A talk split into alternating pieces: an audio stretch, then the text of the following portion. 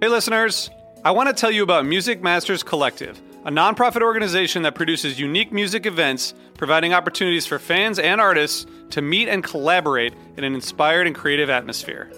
These events give you the opportunity to learn from world-class musicians like O'Teal Burbridge, North Mississippi All-Stars, Brother and Sister, Trouble No More, and many more.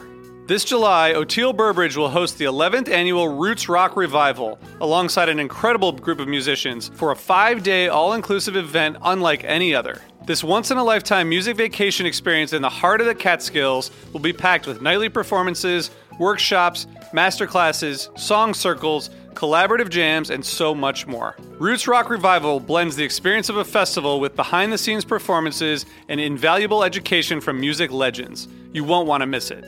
Packages range from tent camping to luxury cottages to everything in between, and scholarships are also available. Spots are extremely limited, so visit rootsrockrevival.com/thevault to learn more. That's rootsrockrevival.com/thevault. Hi, listeners. I want to tell you about a cause that I'm involved with at Heritage Radio Network. HRN is celebrating its 15th year, and to celebrate, we're deepening our commitment to giving voice to the next generation of food system storytellers, and we need your help. Our internship and fellowship programs help activate new possibilities for underrepresented and underestimated young people through experiential journalism, audio engineering, and production training. Through these unique programs, HRN helps food equity stewards build essential workforce readiness skills that expand their potential and foster economic mobility. Please consider supporting these critical programs. And with a minimum donation, you can be entered to win a dinner for two at an amazing restaurant in one of 8 cities and tickets to a concert at a great venue in one of those cities. We have incredible partners across the country who have donated, as they also share our passion for helping to educate the next generation of food system storytellers.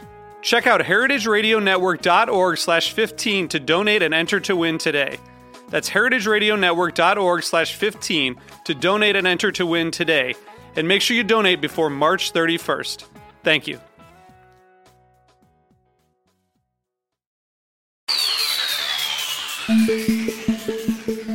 As you've probably guessed, about 240-something guys with the Grateful Dead podcast, both Steve and I are bearded gentlemen. But we're professional wooks, and we like to keep those beards sharp and clean. The thing is, when you're only shaving your neck, buying razors at the store especially feels like a hassle. That's why I'm excited about Harry's. I got a fancy new razor in the mail from Harry's, gave it a try, and it was a huge upgrade over my dirty old blade. The shaving gel was also a treat. I tend to be a stingy store brand X kind of guy, so using something with an actual scent and a smooth lather, it was like going to the barbershop. At a time when I'm really avoiding trips to the store, getting quality shaving supplies shipped to my house is a real luxury. Harry's gives you quality, durable blades at a fair price, just $2 a blade. The refills are delivered to you on your own schedule, with or without a subscription, which is great for us bearded dudes who don't need to buy new blades as often. They also have a 100% guarantee. If you don't love your shave, let them know, and you'll receive a full refund. And 1% of all Harry's proceeds go to nonprofits, providing healthcare access for men and veterans. Now you can join the 10 million people who have tried Harry's with a special trial offer. Listeners can redeem their Harry's trial set at harrys.com/36FTV. You're going to get a weighted ergonomic handle for a firm grip, a 5-blade razor with a lubricating strip and trimmer blade, rich lathering shave gel with aloe to keep your skin hydrated, and a travel blade cover to keep your razor dry and easy to grab on the go. So go to harrys.com/36FTV to start shaving better today.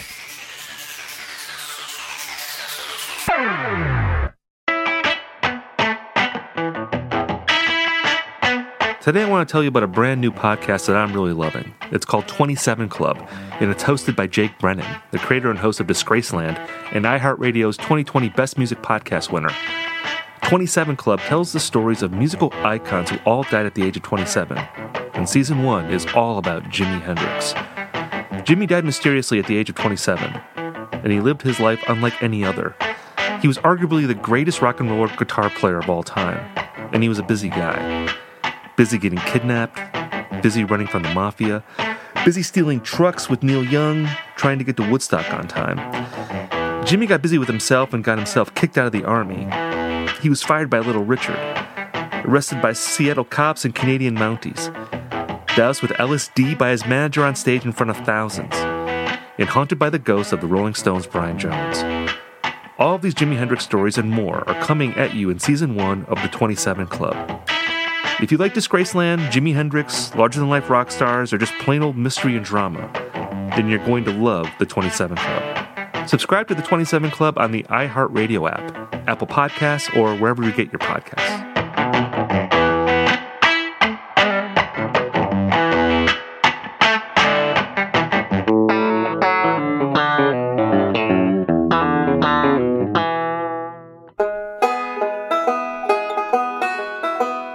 The global health crisis we're facing right now has threatened the livelihood and mental health of countless musicians. Backline is the music industry's mental health and wellness resource hub, and their work is more vital than ever. Launched in 2019, Backline aims to give artists, crew, and their families quick and easy access to mental health and wellness resources. Backline is currently hosting virtual support groups as well as yoga, meditation, and breathwork sessions. Osiris is proud to partner with Backline. To donate, learn more, or to get in touch for personalized care, visit backline.care. Again, that's backline.care.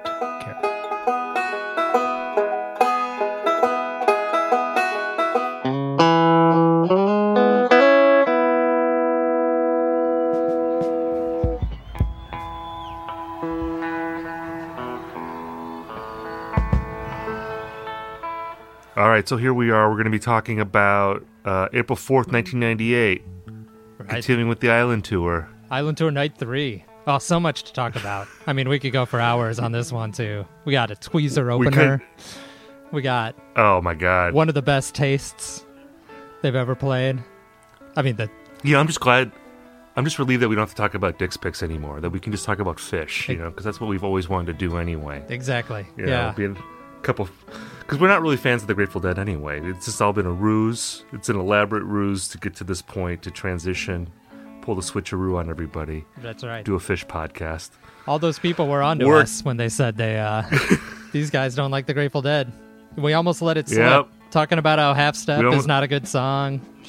Like, you know, we were bad early on. Report sweet. But it's just been an elaborate ruse. We recorded 12 hours of Dead content just to trick you into... listening to yet another fish podcast.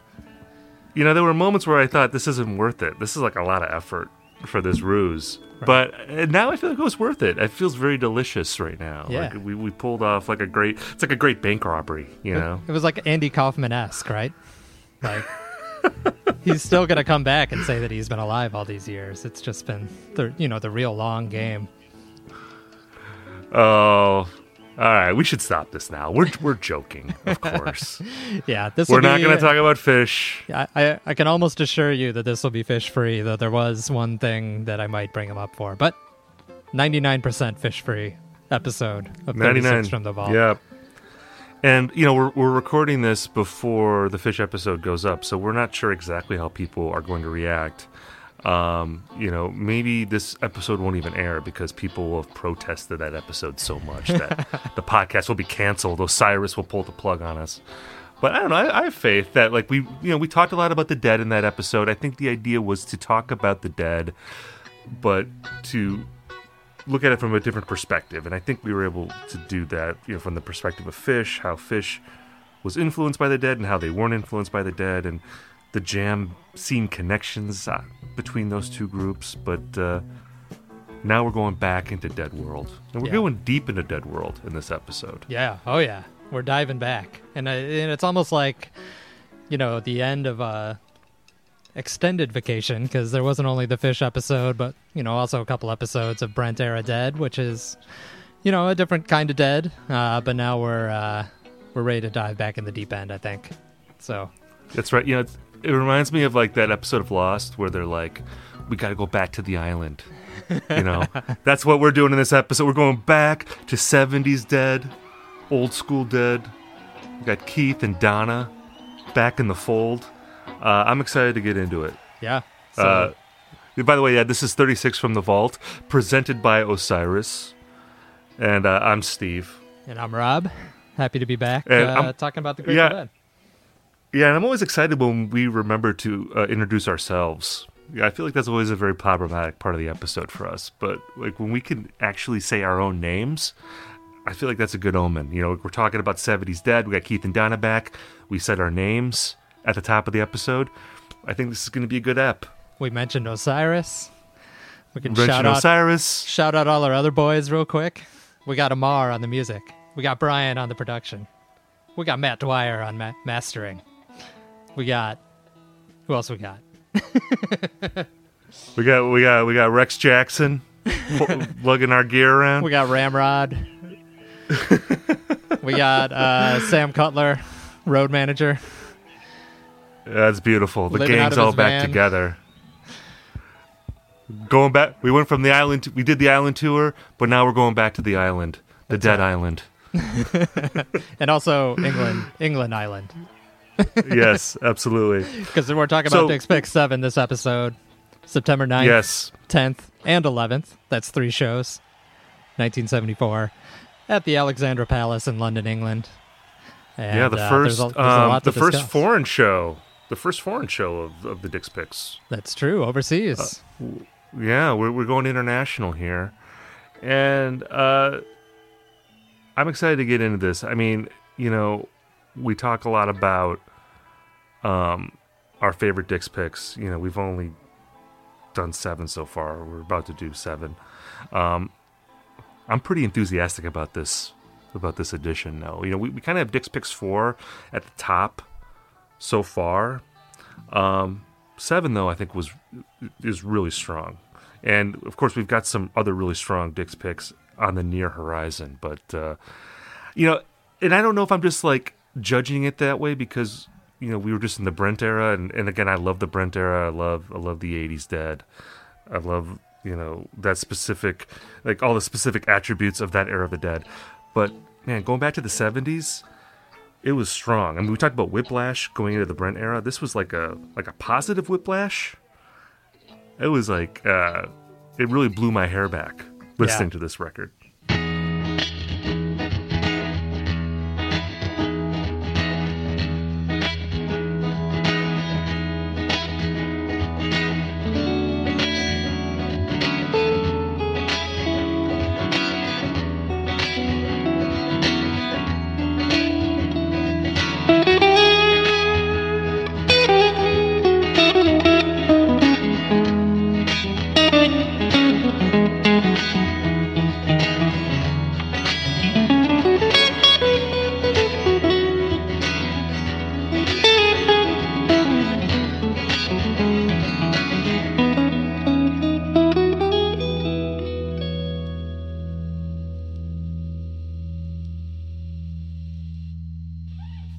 Yeah, and I feel like it was another place where the Fish episode helped a little bit because it kind of like wasn't a direct dive from 83 back to 74. Like we had sort of a distraction for a little bit. But yeah, I think maybe like 5 seconds in, I was like, it was like I had returned back into like a warm bath after, you know, some episodes like, and, you know, I'll say it again.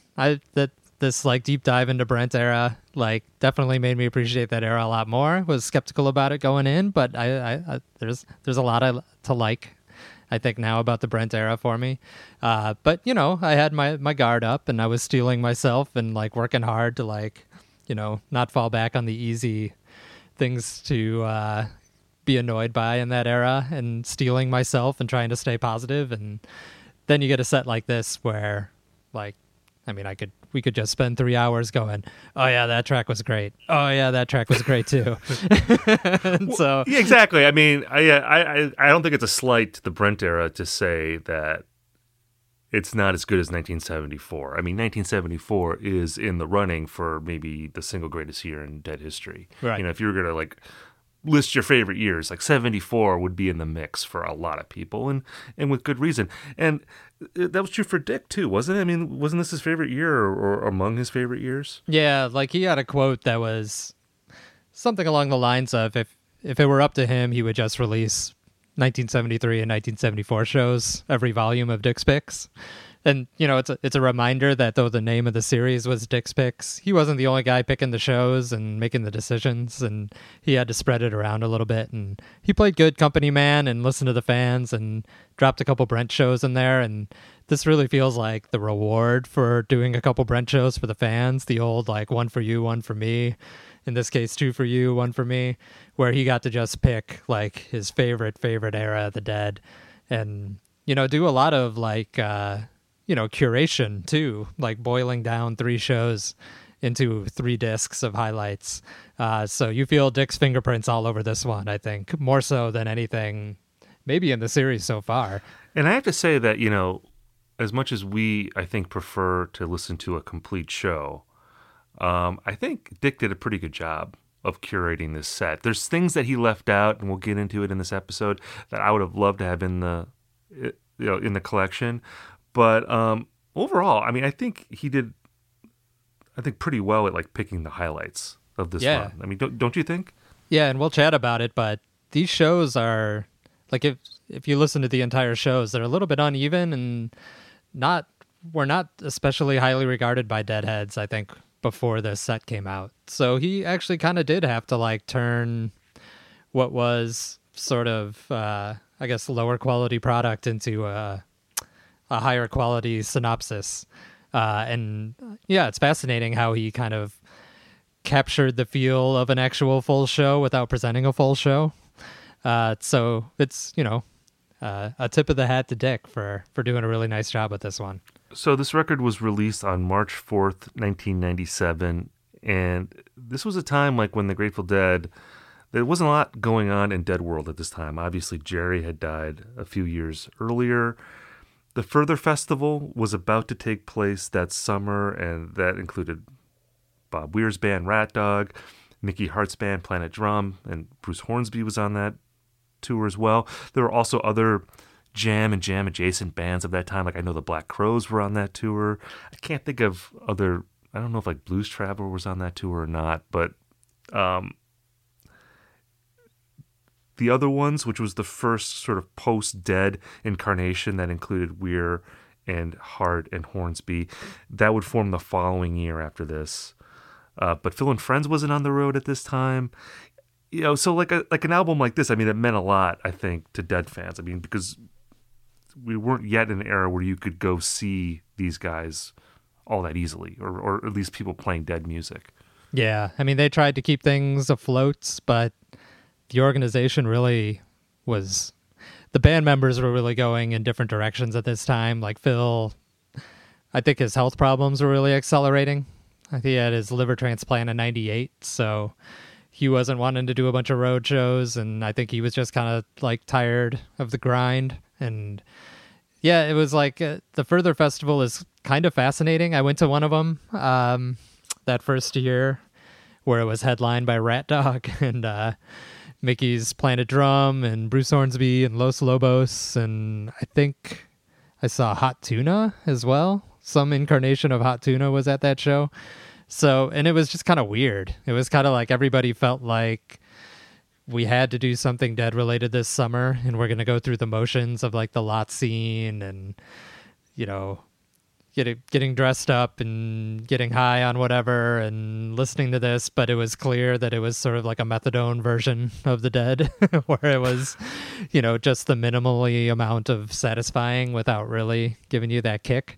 I remember Hornsby being probably the best, Los Lobos being the best, and both Rat Dog and Mickey being pretty disappointing. But I never got to see the actual Dead, so it was kind of like, hey, those are real members of the Grateful Dead up there. This is kind of cool. But, you know, certainly not as satisfying as the other ones or the Dead or Phil and Friends or Fairly Well or all the other various Dead and Company, you know, revivals we've had since.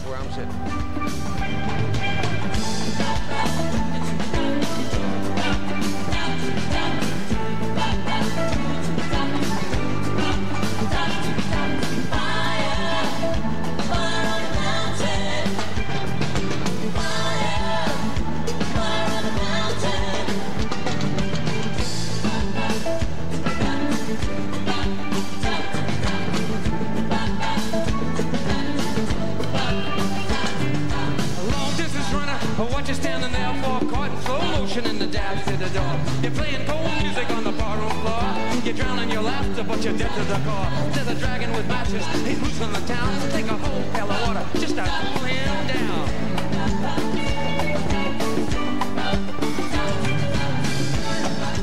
Well, and you know, we talked about this in the Fish episode, but there really was this like post-Jerry void that existed in the late 90s.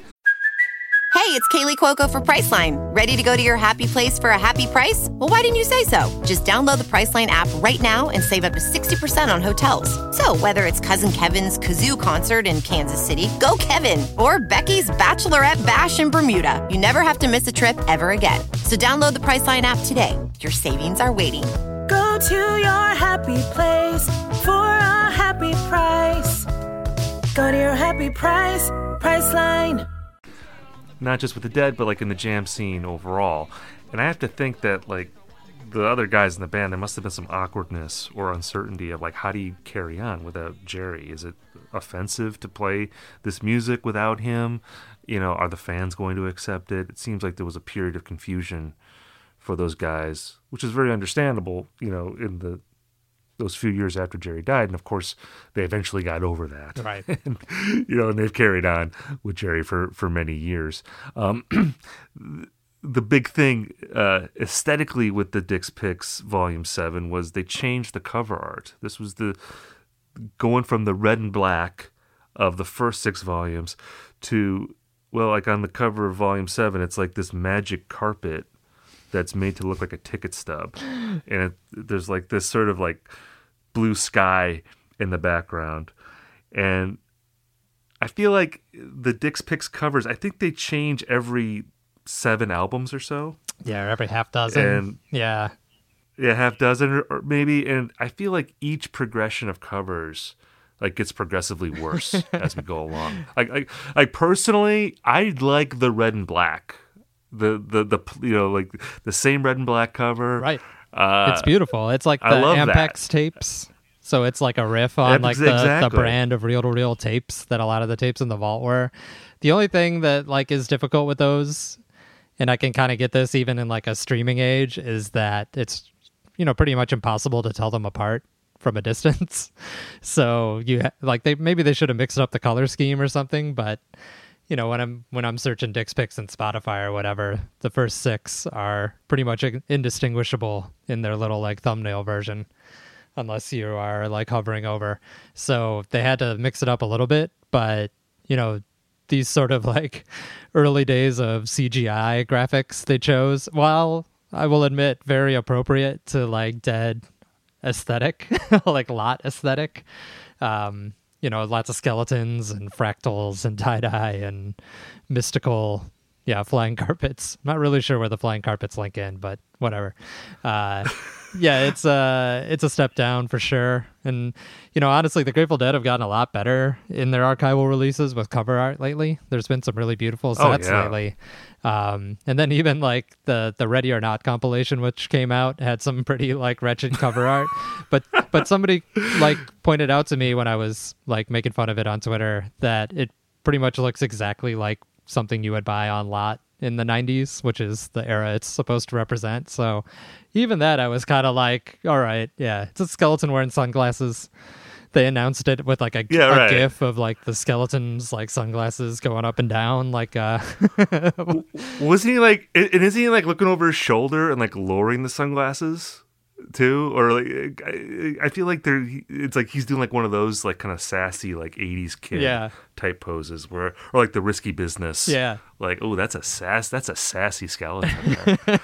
Lowering the sunglasses.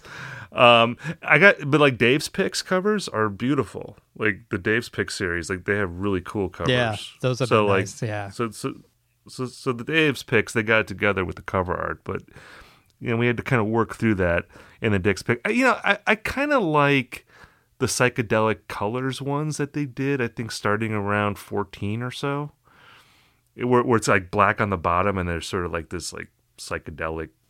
Like a Fantasia screensaver on the top half. yeah. I think I like that. I think I might like that more than this like next series of 6 or 7 that we're going to be going through. Yeah. In terms of the cover art, but we'll see. You know, magic carpet. that looks like a ticket stub. It's okay. I think there's probably worse covers coming up ahead. So as we said, this is a compilation of three different shows, and we're going to get into this. I think that we both agreed that September 11th would have been the show to release as a complete show if they were going to do one. Yeah. Although I understand why they didn't do that. Right. I mean, I think it's an interesting show, but maybe potentially alienating for people for one big reason. Yeah, it's in the middle of it. A bridge too far, even for, at this point where the Dick's Picks series was pretty well established. Like, yeah, it's hard to imagine them putting out that show in its entirety. And it also, I think, beyond just the quality of the shows, I think there were tape quality issues as well. As I said, I listened to all three of these shows, and I listened to the Charlie Miller transfers, which are generally going to be the gold standard for what sources are out there. And there's a lot of audience tape patches and things in these shows. So even having complete performances would have been tricky if they wanted to pick one of these shows. But yeah, I mean, I think it it circles back to Volume 4, where it's a little different circumstances, because in that case, Dick was dealing with shows where that had already partially been released in the Bear's Choice compilation. Kind of let's take a particular run of the Dead and just sort of represent the highlights of it. The purist in me wants full shows, but... like Dick said, if you wanted full shows, you could probably find the tapes. Now we can queue up archive and hear 8 different sources of full shows, every full show you can think of. So, I've come to appreciate this format. Yeah. For capturing the spirit of it, if not, providing every single note. Well, and again, as you said, these shows weren't particularly well regarded by fans at the time, and I feel like even in the band. The band didn't really like this tour very much. I mean, we talk about the Europe 72 tour obviously being an historic tour for the Dead, and it seems like for the band, they've described that tour as like a working vacation. It seems like they had a really good time, right, and they were playing really well, whereas this tour was work. And it seems to have contributed to the burnout that the band was going through at the time that eventually causes them to stop touring for about, I guess, a year and a half or so. 74 is such an interesting year in that regard, that it's very highly regarded. It has some of the most iconic Grateful Dead moments and events. But at the same time, it was the year that drove them into essentially breaking up. They didn't know if they were going to get back together. It looks like a hiatus now, but things got so bad and stressful by the end of the year that they had to take time off and sort of circle the wagons and regroup. So, this Europe trip seemed like a pretty terrible idea in a lot of ways, and almost was one of the straws that broke the camel's back, if not the last straw, because, after this Europe show, you have the Winterland farewell shows, and that's it until 75, the sort of odd show here and there in 75, and the full comeback in 76. And of course, those shows at Winterland were filmed for the Grateful Dead movie, which was a huge financial suck for the band, and that ended up paving the way for them coming back, because they essentially had to come back because they were broke after that movie. So it all comes back around for the Dead. So let's set up these shows a little bit now. The big thing that had happened in terms of albums at this time is that the Dead put out Mars Hotel, and it was June of 74. And the two big songs from that record that are going to show up in this show are Scarlet Begonias and U.S. Blues.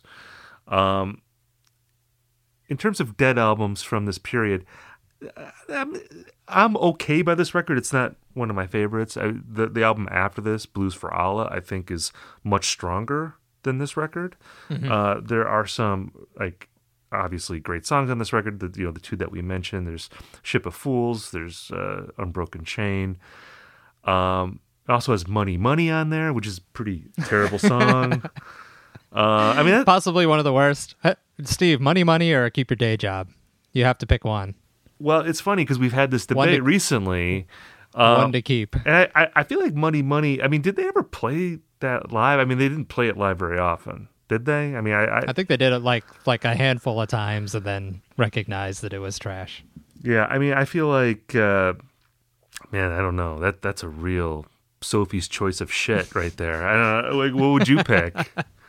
What would you pick out of those? Probably keep your day job. Yeah. In the sense that it is just kind of harmless fun. I don't know. Oh, so you'd pick that? That's the song you would keep. I would keep your day job. No. Yeah. I'm keeping my day job. So, not a terribly strong album, but it does give us certainly Scarlet Begonias being one of the most reliable war horses for the Dead, and as well as U.S. Blues, which became, during this era, a go-to show closer. And I feel like there's various opinions on that. I've never minded U.S. Blues. I've always enjoyed that song, especially as an I'd rather them play that than a couple Chuck Berry covers at the end of a set, Yeah. No, I think U.S. Blues is great. I find it very iconically Dead in a right. I don't, because the Dead. We've talked about how they're the greatest American band, and the key word in there, is American, not just reflecting their nationality, but also something about the way the existence of the Dead and how they came together and how they unfolded is just purely American. So a song like U.S. Blues, which is kind of cynically patriotic, is sort of a perfect song for them to play, I think. And it's not, it's a pretty straight-ahead song in a lot of ways, but it's catchy. It could have been a good single for them. It's kind of surprising to me that didn't really take off like a Casey Jones sort of song. It's funny because as much as, we associate the Dead with the counterculture and, I guess leftist type thought in America, they're not an especially political band necessarily.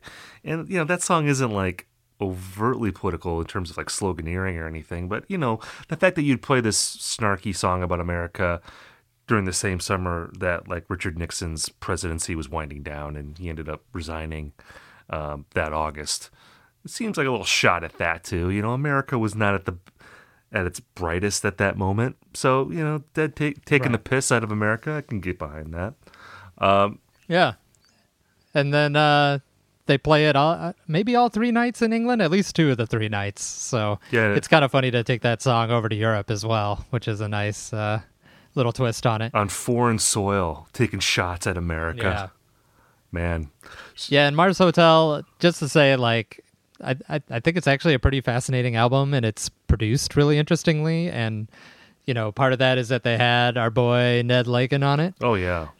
Which we'll be talking about Ned quite a bit in this episode. The Unbroken Chain has some really crazy synthesizer stuff going on in it. It has, weirdly 2 Phil songs out of 8 songs, I believe. So it kind of reflects that Phil had a very prominent role in the band at this era too. And it also was, we should say, a Grateful Dead Records release, which another reason. The Grateful Dead movie was one reason for the bankruptcy. Them starting their own record label, which they thought sounded like a great idea because they'd get all the money from record sales, didn't really work out that way. And the fact that U.S. Blues never caught on as a single, I think, kind of helped put another nail in the coffin of the Dead's finances at this stage. So an interesting album, but maybe not the commercially successful album they needed because the material kind of wasn't there. Yeah, and talking about financial strains on the Dead in '74, I feel like as we just transition here to talking about the European tour, I mean you got to talk about the Wall of Sound. The Wall of Sound being a huge part of Dead lore. I love how in the documentary Long Strange Trip, how there's significant time given to the Dead's sound system. And of course that being the Wall of Sound. It's how many other band documentaries or any other band documentary actually talks about the sound equipment in the documentary. I mean that is I feel like that's one of the many things that makes the Dead unique, but obviously the Wall of Sound is an iconic part of Dead history in this year, and an incredibly innovative system that also was totally impractical and eventually made it impossible for them to tour. Right. And it laid the groundwork for basically what we know of live concert sound today. I know Jesse Darno's written some really great articles about this, like the sort of technological pioneer side of the Grateful Dead.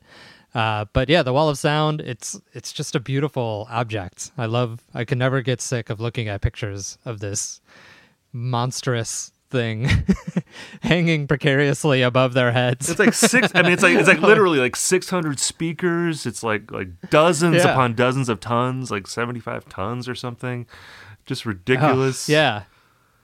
And so our good buddy Owsley was sort of the mastermind of the Wall of Sound, but had a lot of help from other guys on the Dead sound team. The guys that did Alembic guitars were involved. And the idea was, Owsley had this vision that he wanted to realize of a distortion-free sound system that would, carry sound for something like a quarter of a mile away from the stage. And somebody standing a quarter of a mile away would hear it just as clear as somebody standing right in front of the stage, if not as loud. But they would be able to clearly hear all the instruments, even if you were at the back of some crazy huge crowd. And he also wanted to design it so that the band didn't have to use monitors. And they would just hear the sound that was coming out behind them. So what they were hearing was the same thing that the fans were hearing. He wanted a sound system where you could separate out everybody's instruments, and sometimes even down to individual parts of instruments. Like Phil had different speakers for each of his strings on his bass, in addition to some sort of quadraphonic setup. Billy's drums, each one had its own microphone and its own speaker somewhere in the Wall of Sound. I mean, it's like a Willy Wonka version of a sound system, and it's amazing that it existed for a year and that they actually gave it a go and carried it around the country and even over to Europe. Whether that was a good idea or not, I don't know, but it seems insane. Yeah, as you said, to bring this to Europe, totally impractical. They basically had to rent the venue for an extra day to set it up before they could play at that venue.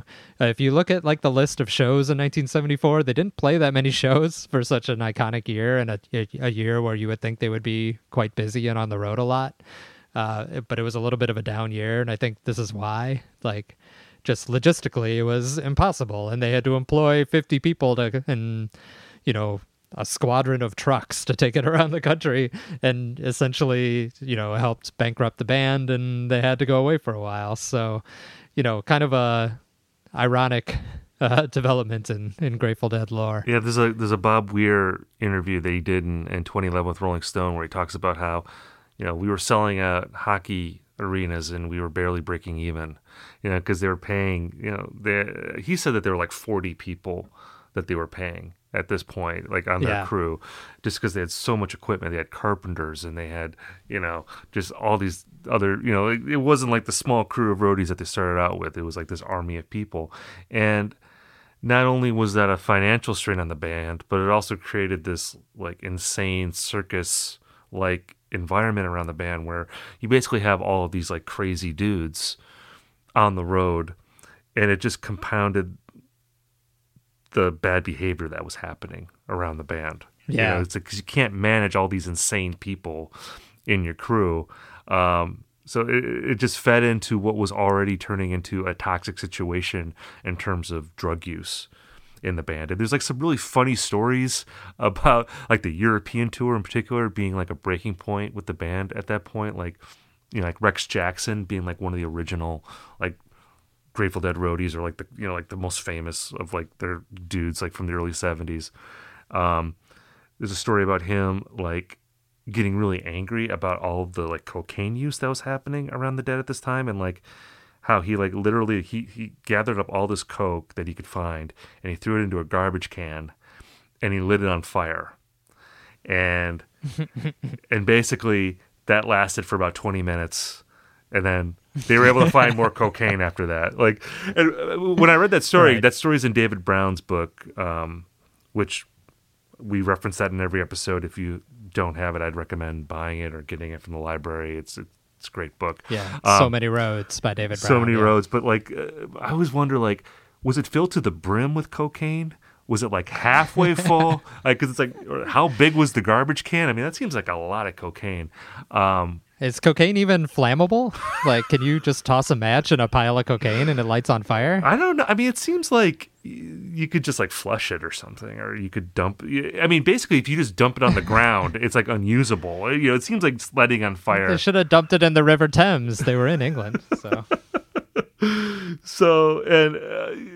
Although apparently, like Phil wasn't doing cocaine, like Ned Lagin. There's a quote from him. I think it's in the David Gans Blair Jackson book, which we also reference all the time in the show. But he said that him and Phil were doing LSD all the time on this tour. It seemed like it was very much like a crew versus the band thing, where the crew was doing a lot of coke. Which kind of makes sense because they had to spend like 24 consecutive hours setting up this monstrous sound system. Yeah, they couldn't sleep. Cocaine, it's a very good productive drug, I guess. I also read somewhere that they had like recruited a bunch of volunteer crew members while they were on the Europe tour and basically just paid them in drugs to help them set up the Wall of Sound, which sounds like a great way to run an operation where you're setting up a 75-ton piece of machinery hovering over your employers. But somehow everybody survived these escapades. It's clearly things had gotten a little out of control with the Dead organization.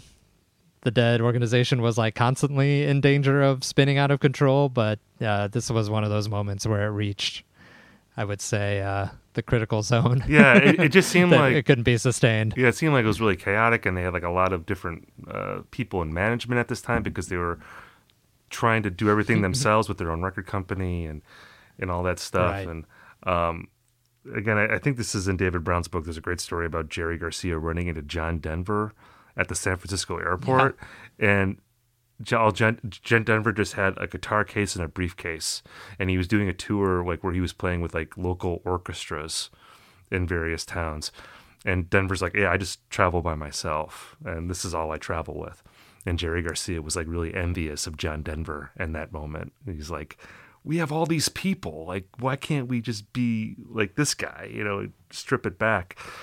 And of course, the point of that story is just to say that, you know, again, there was this feeling heading into the end of the year that things had just gotten way too bloated in the Grateful Dead camp. And it was going to be time to strip it back. And again, it's interesting because, you know, we alluded to this before, that I think when you listen to the shows from this London run, you can detect the exhaustion that was setting in with the band. And some of that probably has to do with them just having traveled to Europe and maybe feeling tired from traveling. But on the Dick's Picks series, because Dick put it together so well, I mean, they seem like they're on the top of their game, you know, which may not have been totally representative of like what they actually were, but like by putting all the highlights together the way he did, I mean, they sound phenomenal on this album. Right. I mean, it's a charge that is levied against later periods of the Dead a lot, that they could be very inconsistent, but the highs were still really high. And you get like the Save Your Face blog that we've talked about in previous episodes that does this very nice curating job of just pulling out those highs and leaving out the lows, and you listen to it and you're like, wow, 1994 was incredible. I had no idea. That's a little bit of what Dick was doing here. You know, I think the lows of these shows are not, you know, 90s lows, and they're very enjoyable to listen to, but it's like definitely an idealized version of what you were hearing. So just to talk briefly about this Europe 74 tour, like the Europe 72 tour was really long, right? It was like 30 shows, I want to say, in 2 months, and they played all around Europe. This tour was not like that. They were only there for 12 days, less than 2 weeks, and they only played in, I believe, 4 different cities, only 7 shows. They lugged the Wall of Sound around with them, as we said. Amsterdam was canceled, apparently. Oh, that's right. They had another show that was canceled. They worked with some sketchy promoter that didn't do a very good job of like getting them paid or making shows happen. So that was also kind of a bummer trip the entire show, or the entire tour. I think I read somewhere, though I never figured out whether to confirm this or not, that they were going to try and record like a sequel album, a Europe 74 album, but somewhere along the way that got scrapped. It's just like, it seems like bad vibes all around. And when you read sort of the Deadhead's take on this tour, it's not very highly regarded. There's really only like 2 or 3 shows that people consider to be keepers from this run. So, picking from this run of shows was not necessarily an obvious decision for Dick to do in Dick's Picks. Well, and it was the beginning of the tour, and it seems like when you read accounts from the band that like the September 11th show seems to be the gig that people have a positive feeling about. At least I'm basing that on like what Ned Lagin said. There's a, like in that, in the David Gans book, he talks about how he felt that the night of the 11th, that was like a really good crowd. And it was like, I think he described it as like the ideal Grateful Dead crowd. Although I wonder if he said that because that was the night where him and Phil got to play Seastones for a very long time. And I think it's like 27 minutes, isn't it? It's like really long. And it's like 40 minutes, I believe, on that night. Yeah, it's for people who don't know, probably the Deadheads and the Seastones. I feel like is almost like a 300 level Grateful Dead thing, in part because it was so rarely captured on tape for various reasons. But Seastones was so Ned Lagin is this like synthesizer wizard in the days when synthesizers were almost like, supercomputers.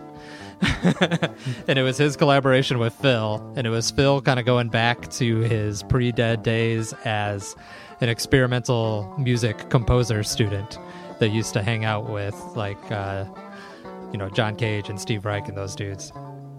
And it was essentially a showcase for Phil and Ned to do sort of droney synth experiments for 30 to 40 minutes in the middle of a Dead show. It seemed to have mostly fallen in sort of the set break between first and second set. And it was almost like they just gave Phil like, we're going to be backstage drinking and relaxing anyway, so if you want to do your weird avant-garde experiment now, you go ahead and do it. Well, you mentioned so like in a lot of ways...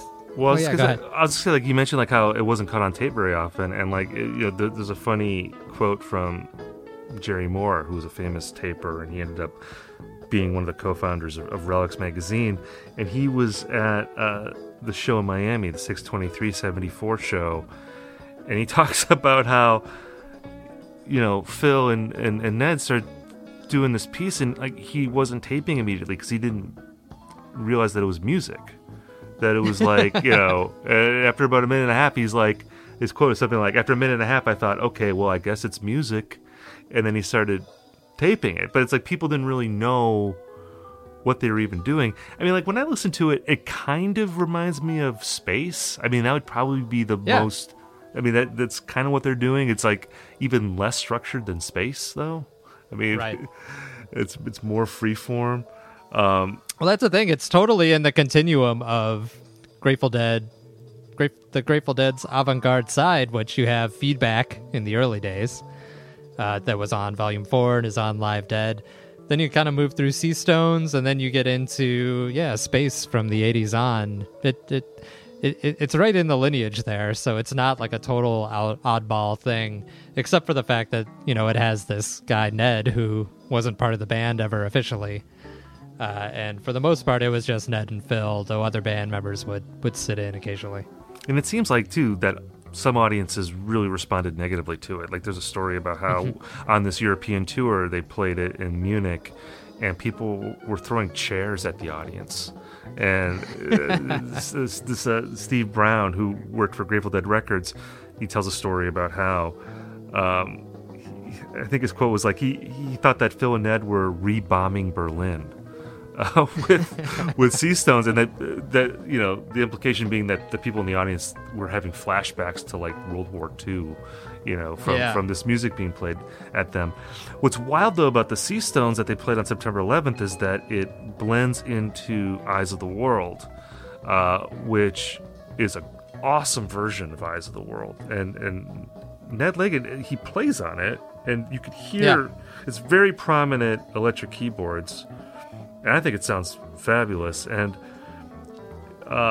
in terms of Dick's Pick 7, like that to me is like the big missing thing from this set, because Eyes of the World, as I've said, is my favorite Grateful Dead song, and we've had two Eyes of the Worlds so far, both from off-peak years for Eyes of the World. Like 73, 74 is like the golden era of that song.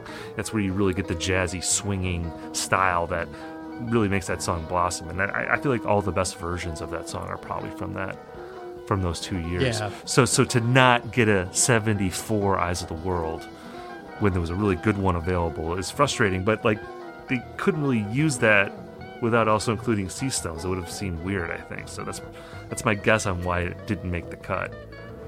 Yeah, he would have had to probably fade it in from Seastones, and maybe that was just a bridge too far for Dick as far as editing down a show for mass consumption, because that it's the September 11th show is basically three sets, and the second set is this very long Seastones, which gradually the rest of the band comes out and plays on Seastones, which is a little unusual.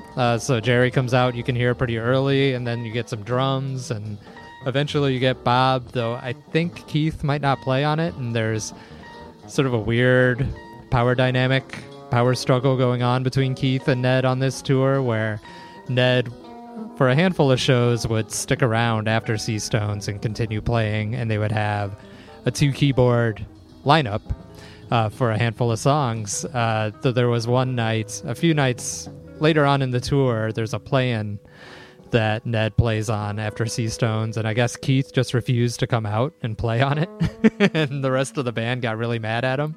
But you can kind of see where Keith was coming from, where they had all of a sudden this very talented guy, Ned Lagin, who also was adept at using all this new technology that clearly, at least at this point, Phil was very into, and given the way the Dead would progress and their experimentation with MIDI and all these other, sonic technologies over the course of their career, it's the kind of thing that Jerry and Bob were certainly interested in as well. So I think Keith definitely felt pretty threatened by the fact that this other guy was out there. But anyway, the September 11th show is Happier Days, and Keith does join for Eyes, so you get two basically electric pianos playing on Eyes of the World, which is really cool, in two very different styles, because Ned has a much very more... Very fusion-y. It feels like very jazz rock. I absolutely love that. I thought it works awesome.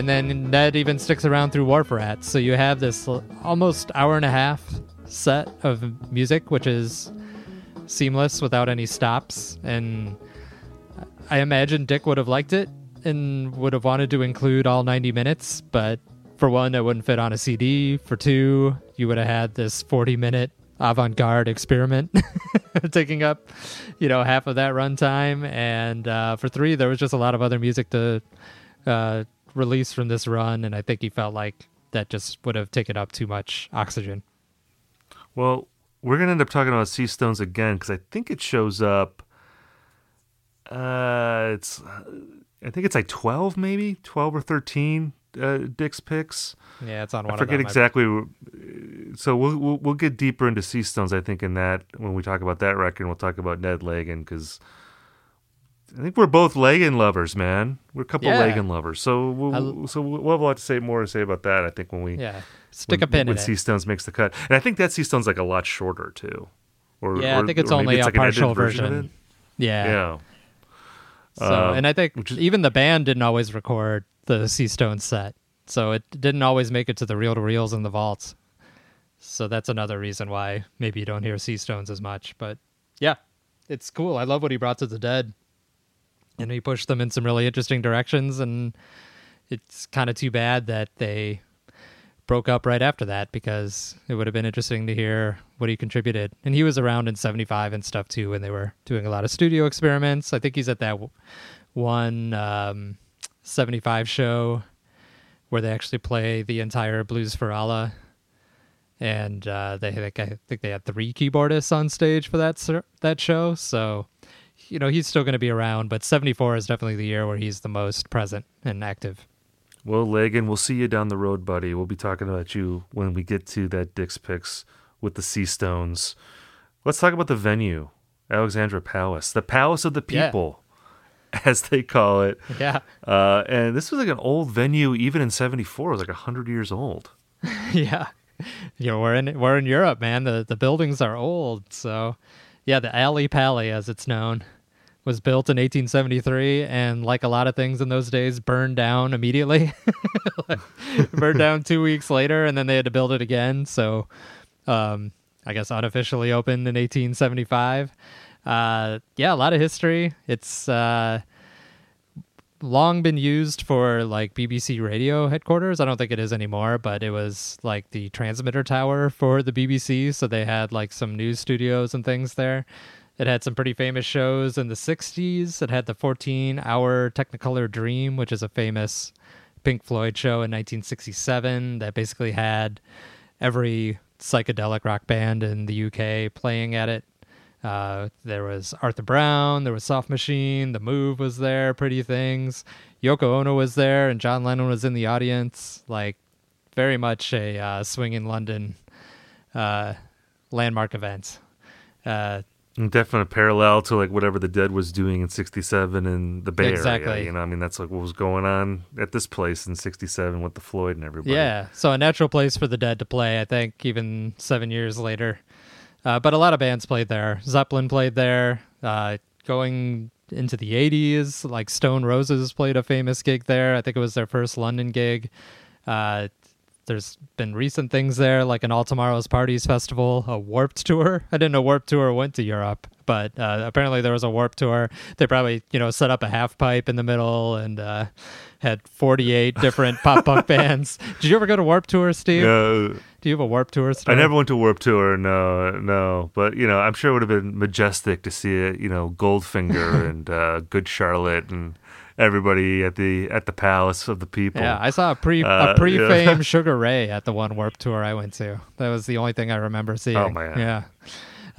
Yeah. Wow. Bjork has played there. Every year they host the Masters Snooker tournament there. A classic British sporting event. The Dead were there in 1974, and it seems like, so like I said, these tapes, they don't have complete soundboards of all these shows, so every once in a while it flips very jarringly and abruptly to an audience recording.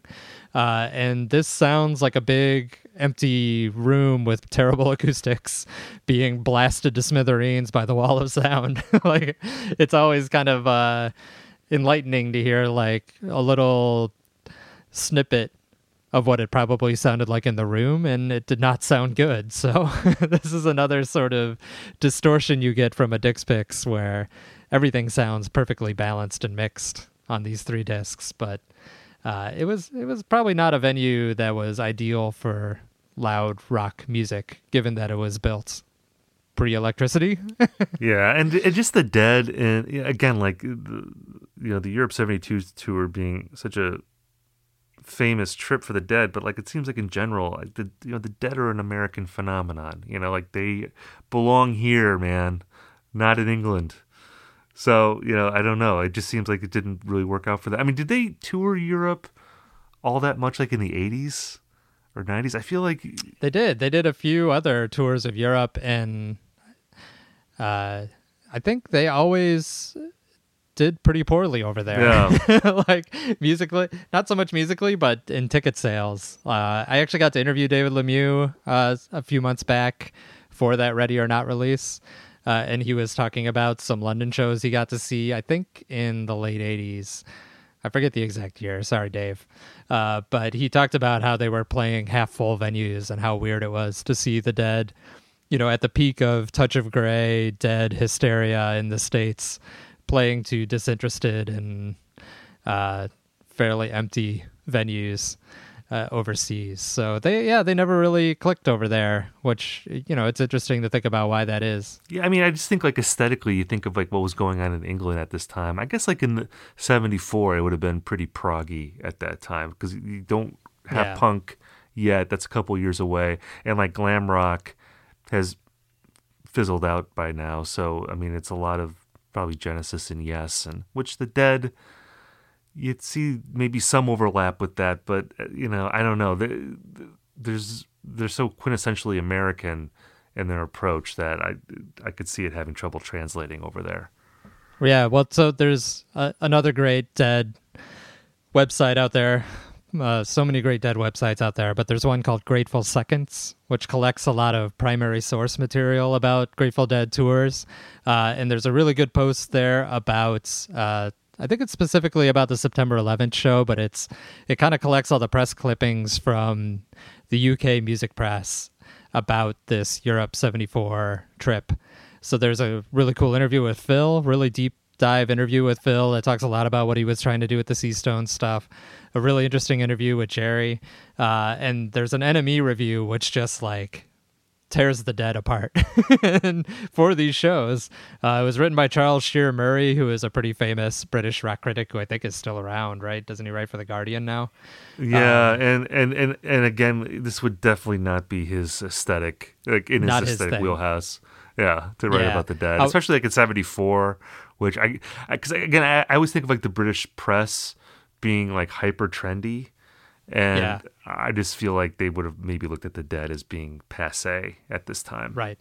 Well, I'm going to read a little excerpt from his review because it is so brutal and so funny to read, given that we are going to gush about this show in a few minutes. But his review concluded, "Listening to the Dead these days is like visiting your relatives. It's pleasant and relaxing and really quite enjoyable, but it's also more than a little soporific. They've lost most of their punch and power, and their music now is rich and full, but sluggish and old and fat and slow." This is 1974 Dead he's talking about, not 1994 Dead. "They open up their set with Chuck Berry's Around and Around, played about as inappropriately as is possible. It would be foolish to sing, well, the joint was flowin', flowin' round and round, just ebbin' and a-flowin', what a laid-back sound. But that's really the way it is. Even when the Dead play Berry, it just doesn't rock." So Charles Shear Murray is almost an honorary 36 from the Vault co-host, given that we've said basically the same thing about Around and Around. But the rest of it, okay, maybe not so much. Yeah, I'm with him with, Around and Round, point taken there, Charles. But, like, I just want to go back to his lead, though. Like, does he say that visiting your parents is soporific? That's kind of like a weird thing to say about your... It's like, yeah, visiting your parents, it's pleasant, but it's also soporific. It's like, you got to bring your parents into it. Especially what we were talking about in like the, the 79 and 83 shows, that the Dead were rapidly becoming an oldies act. Right. Maybe in 74, it's a little... I mean, things move faster in England. Things are a little trendier, as you say. So I could definitely see the UK saying that... I mean, he's basically saying they're dad rock, right? Right, exactly. Your relatives is dad rock. Yeah, he's saying he's saying that they're old, but I just feel like the analogy sort of breaks down there because you're making fun of your own parents. I don't think you'd ever describe your parents as soporifics. Like, soporific is a very rock critic word. I just don't feel like you would say that. If I can offer some constructive criticism of your writing from 45 years ago, Charles Shear Murray, I would say that maybe not use that word. It seems kind of awkward to me.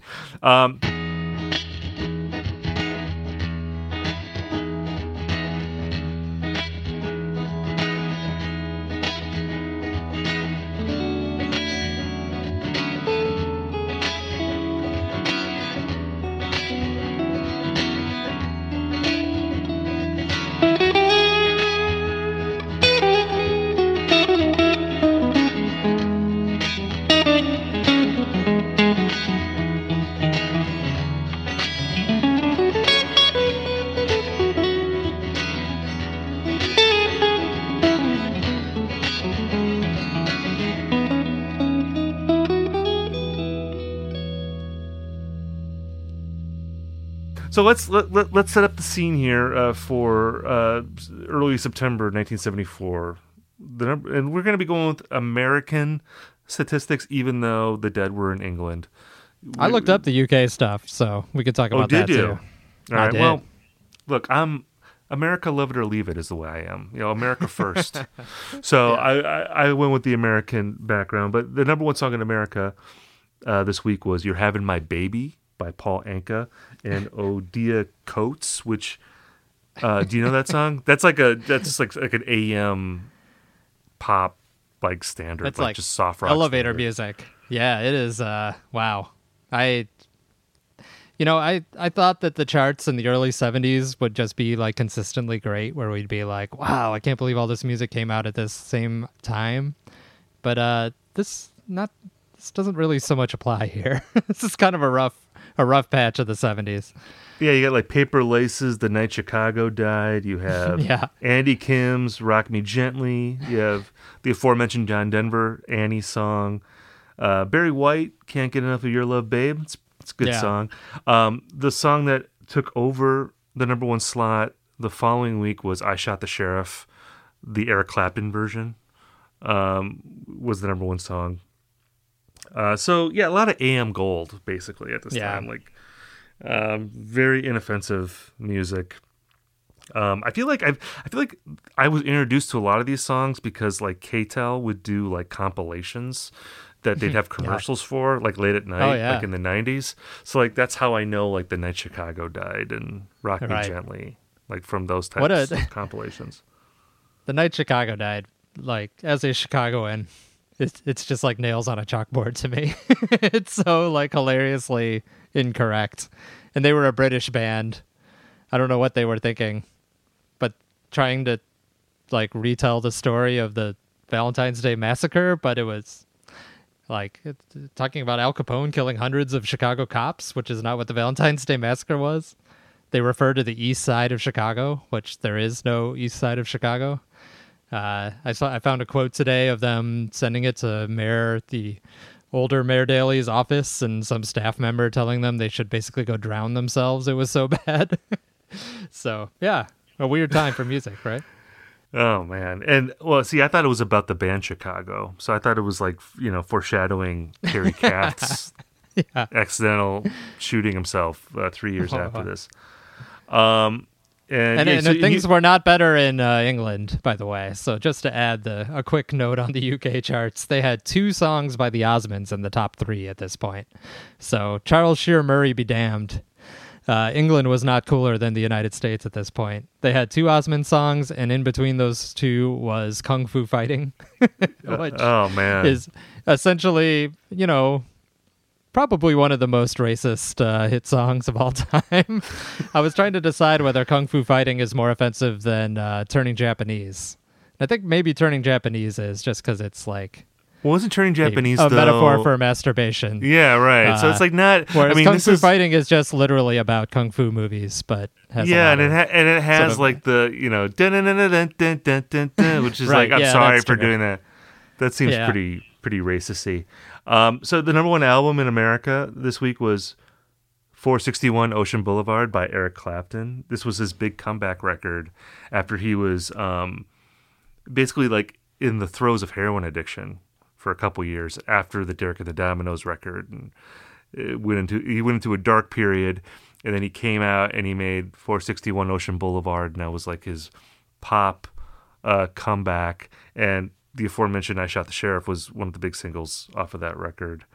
And Let It Grow was on that record too, which is like, I mean, I think that's like one of the better solo Clapton songs, Let It Grow.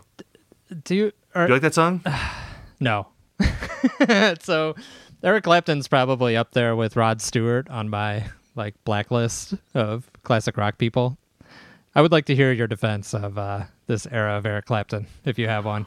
Well, I'm not going to defend like solo Eric Clapton. I think as a solo artist, his crucial flaw is that he has no ambition whatsoever. Like he makes the least offensive music. Basically, it's like he heard J.J. Cale at some point and just took the most boring aspects of J.J. Cale's music and just did that over and over again in his solo career. I do like Clapton in the 60s. I like him in Cream. I like him in Blind Faith. And I like Derek and the Dominoes a lot. I think that he's a great sideman.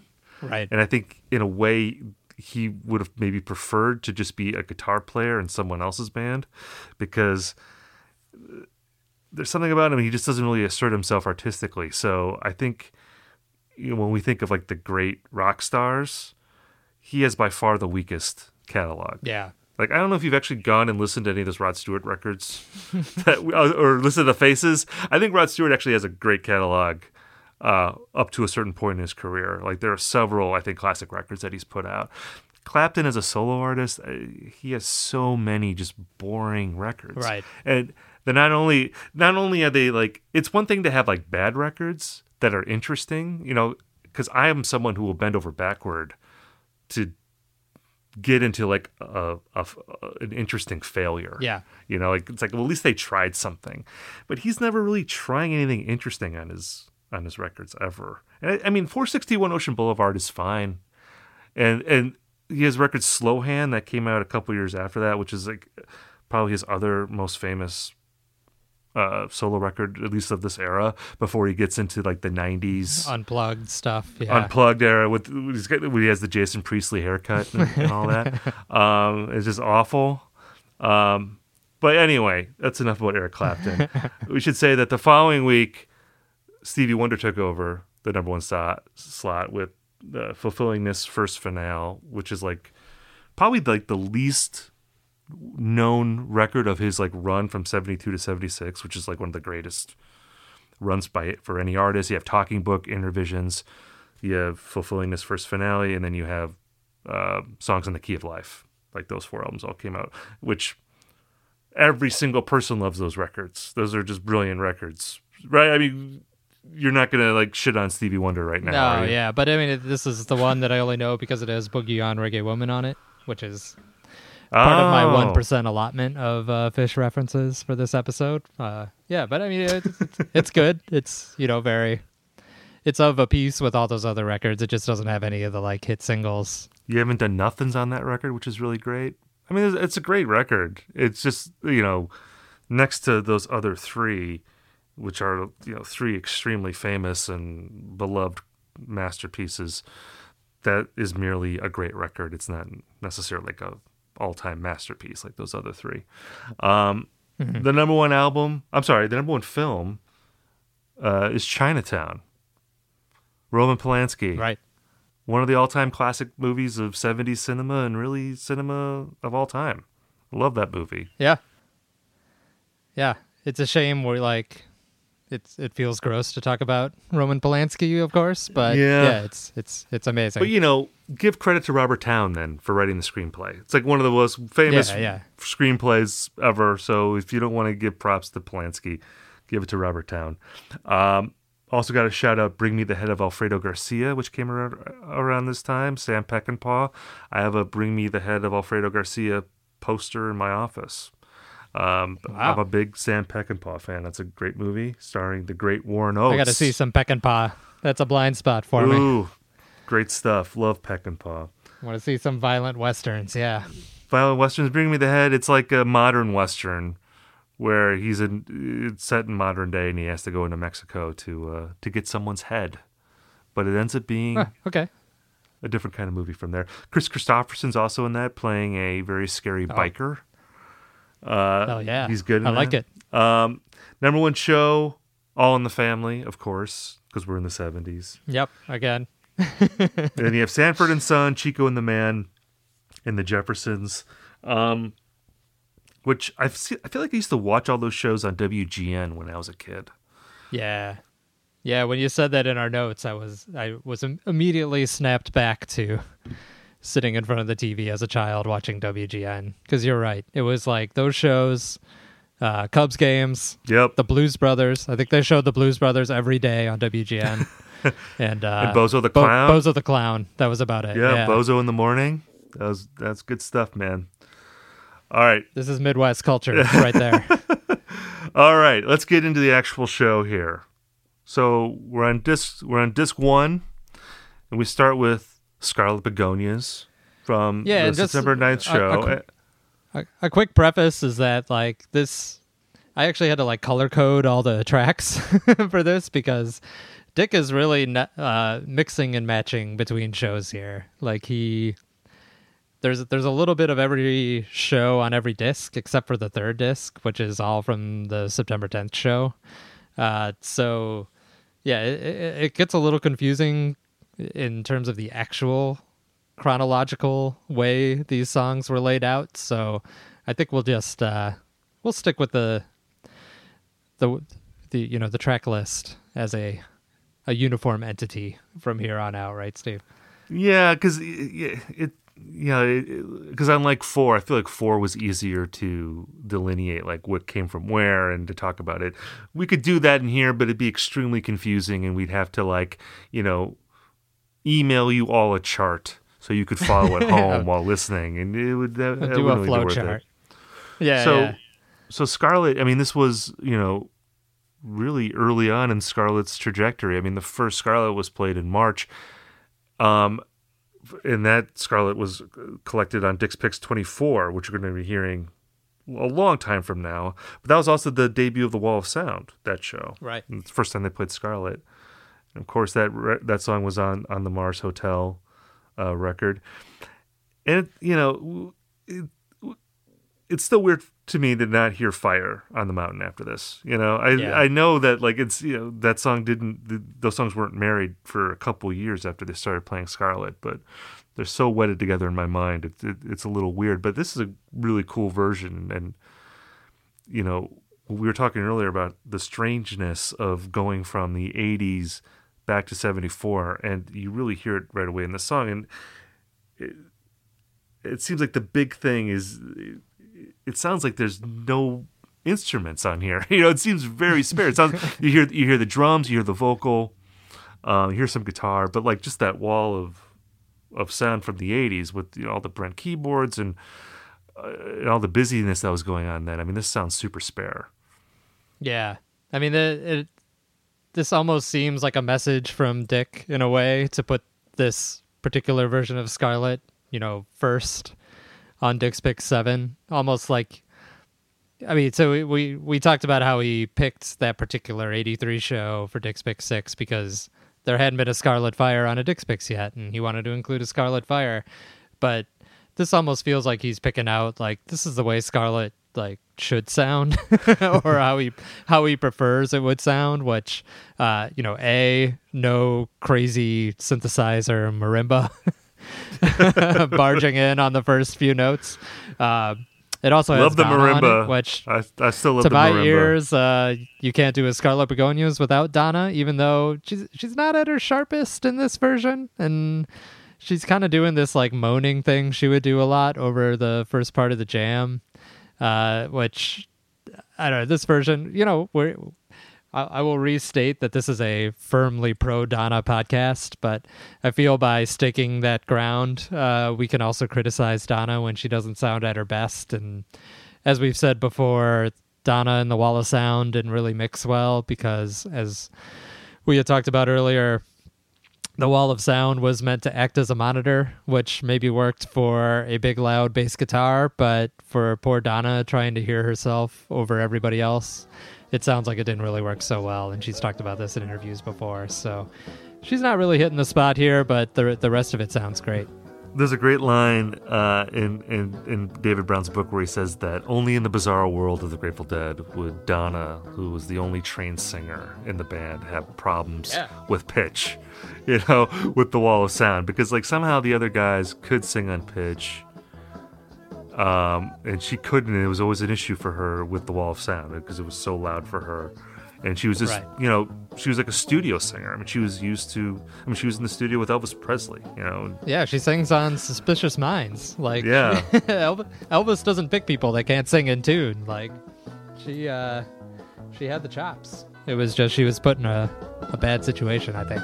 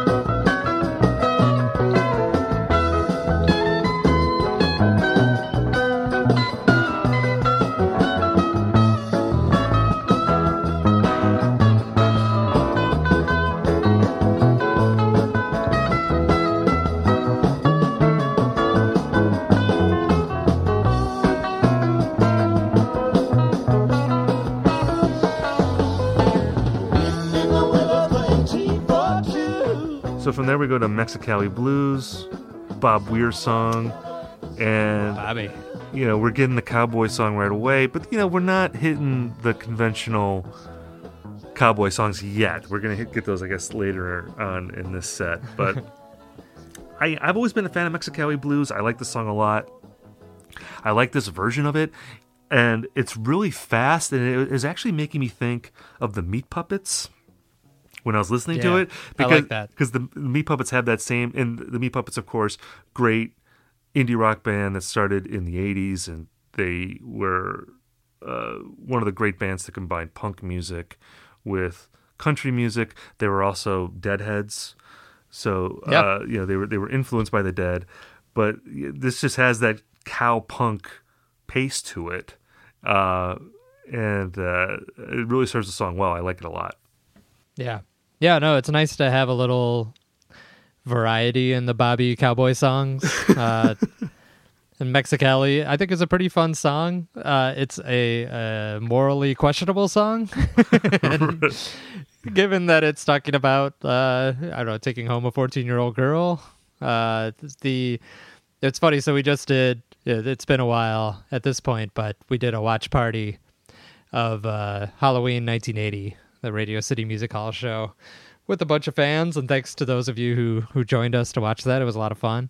And somebody brought up in the chat when they played Mexicali on that show that Dead & Company have updated it, and now they sing A Girl of Just 18 instead of 14, which I thought was pretty funny. And so I went and I investigated, and I listened to a 2018 Dead & Company version, and they do not update it, which I don't know which is worse, because...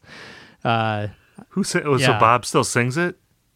Bob still sings Girl of Just 14 in the year of our Lord 2018, at least. Oh, so man. Maybe he's updated it since. You know, it's probably not so... It's funny to think that this was ever politically correct to sing. Well, I mean... but especially now, not so good, yeah.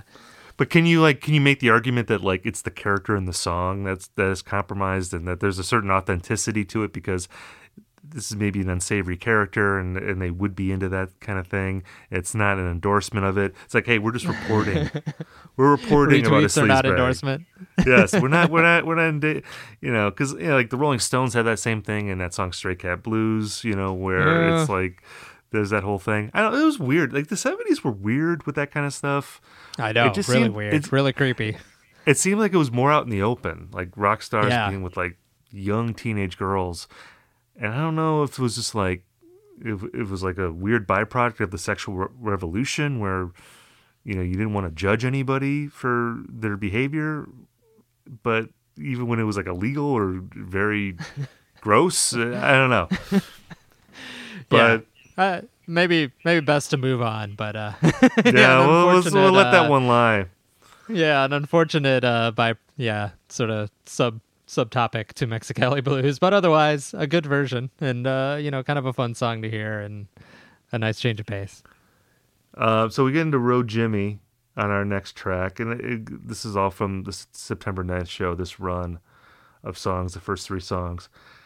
And this was on Wake of the Flood, this song, and they started playing it in 73, and it's our first appearance on a Dick's Picks. Yeah, it's a Dick's Picks debut.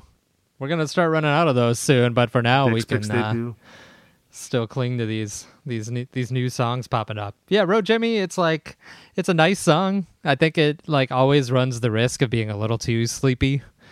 There were two versions from this run of shows, and I think Dick picked the right one because the September 11th one is like kind of lurches a little bit. But yeah, it's nice, and it's another nice sort of Robert Hunter story song about a couple. When Jerry plays it with some energy, I enjoy it, but it can be a bit of a snooze at other times. You know, I've always liked this song a little bit more when I hear the older Dead play it, and maybe, I don't know, like maybe they're really walking a tightrope with that kind of thing, because obviously with the older Dead, it gets even slower and it runs the risk of even turning sleepier. But I also feel like it has a certain vulnerability to it where it needs to be a little rickety maybe for it to totally work for me. I mean, I really like this version, and I generally like this song a lot. But I just remember like the first versions I heard of this were like late 80s, early 90s versions. And that's always been a Road Jimmy sweet spot for me. And I'm going to go back to my blessed spring of 91 era, which was a big era for me when I first started listening to the Dead.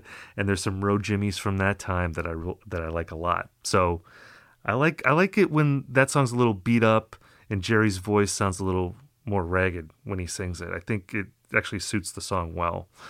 Even though when the older Dead plays it, they're even more susceptible to the weaknesses that you were talking about. So right, that version of the Dead can really pull off the song, but they can also crash it into the side of the mountain. Or I guess that's too dramatic for the song. They can like fall asleep on the side of the mountain and take a nice 10-minute long nap with this song. But I like this version a lot. Works for me. We go into Black-Throated Wind after this, and it's the second song from Ace already in this set, the first Bob Weir solo record, which came out during a time where the Dead were not putting out studio records. I mean, there was that 3-year gap from American Beauty to Wake of the Flood. And I've heard Ace described as a stealth Grateful Dead record because the whole band plays on it. And it is one of my favorite studio records to come out of the Dead camp of that time. I mean, all the songs on there, for the most part, I think there's maybe one song or two that didn't become live staples, but for the most part, like that record went right into the Dead sets at this time.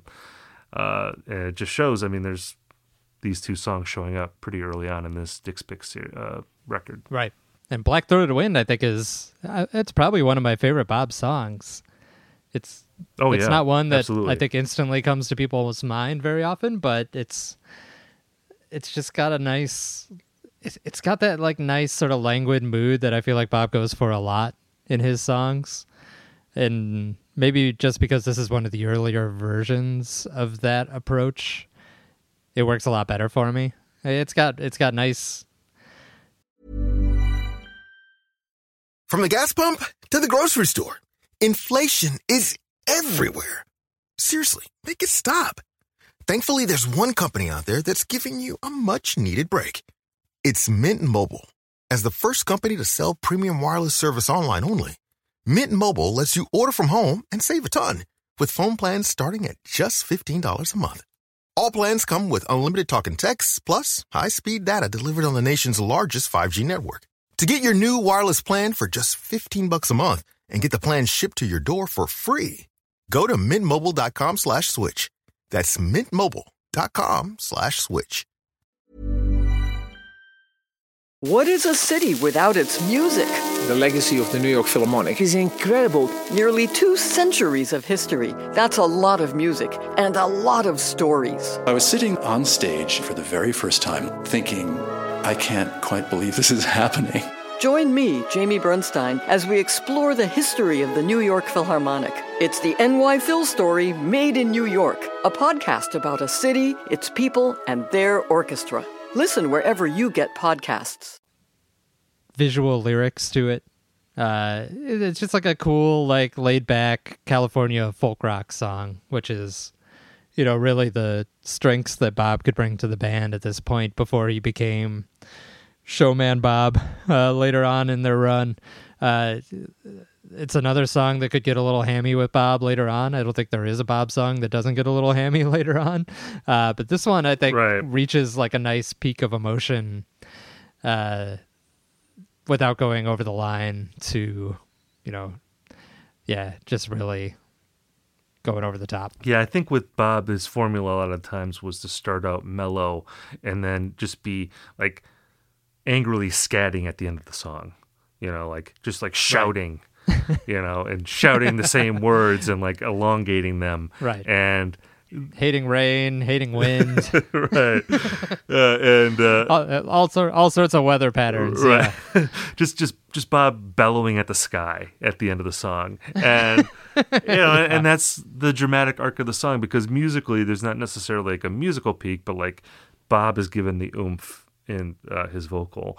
Also, I feel like we got to shout out John Barlow, who co-wrote this song and also co-wrote Mexicali Blues, and that would be a very fruitful partnership. You know, not as famous, of course, as Garcia Hunter, but, you know, they wrote a lot of good songs. And it's interesting because I feel like the lyrics that Barlow was writing, especially for like Mexicali Blues, they kind of remind me of like Robert Hunter type narratives. You know, but like Hunter didn't want to write with Bob because of his issues with how Weir would use his lyrics. But definitely found a very good partner. Taking liberties with his words. Okay, so we're going to the next song here, and I feel like you know, Brian, our producer, he may want to play some tinkly piano music over what I'm about to say here, because we're gonna be... Right. It's 36 from the Vault, Apology Corner.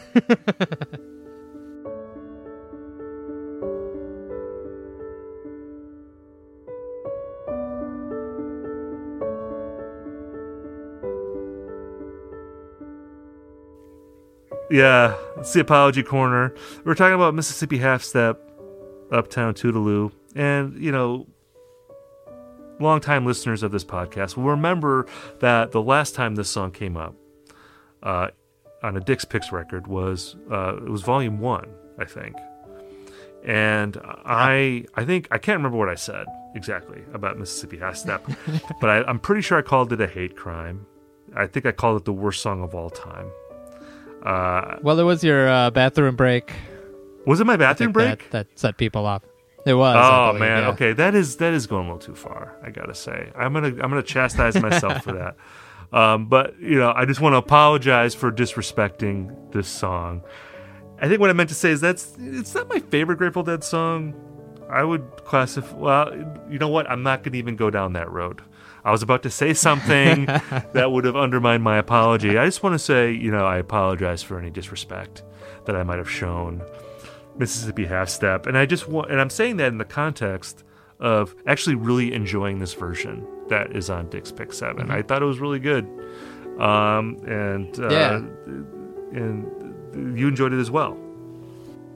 Yeah, and I think, you know, I I said this back then, but Half Step is a song that sounds weird to me when there's no Donna. I think she actually does bring a lot to Half Step. And absolutely. So this version feels way more like in the like what I imagine Half Step to be. I still don't think Half Step is quite fully matured, and I'm excited for you to hear like the English Town version and some of the late 70s versions. The English Town version, that which is is that which I'm trying to remember what Dick's Picks that is. I can't. Is that like 15? I can't remember, but that's the one that people talk about. The English Town, right? You know, from New Jersey, 77. But it had like this sort of brief jump from right now it's like one of the better sort of first set warm-up songs, I think, and it is a very good example of the Grateful Dead Jugal sound, but it has this sort of brief crossover to being like an actual jam showcase that, you know, is part of why I think people bristled so much at you slamming it back on episode one, because it did have a heyday that people really appreciate. Back in 74, I think it's really solid and a welcome song to hear early in the show, but not exceptional yet. Yeah, it was good. It's very pleasant to hear on the first disc. I forgot that I said it was a bathroom break song. That does seem over the line. So, right. Like I said, I don't remember what I say in these episodes at all. You know, I play the gig, and then I unplug the guitar, and I just move on, man. Yeah, it's for other people to listen to the tapes and analyze the show, right? Exactly. Next song, we're going into Beat It On Down the Line. And it's interesting to me, this song, primarily just because this is one of the only remnants of like the old Dead. And old Dead meaning like 60s Dead. And really, I mean, this was a song that goes back really to like the beginning of the Grateful Dead. Like it was a song that they played when they were a jug band, you know, like it predates the Dead proper. They of course recorded it for their first record, and it's a song that has stuck with them throughout their entire history. I mean, they played it. I think they played it every year except 76 and 95.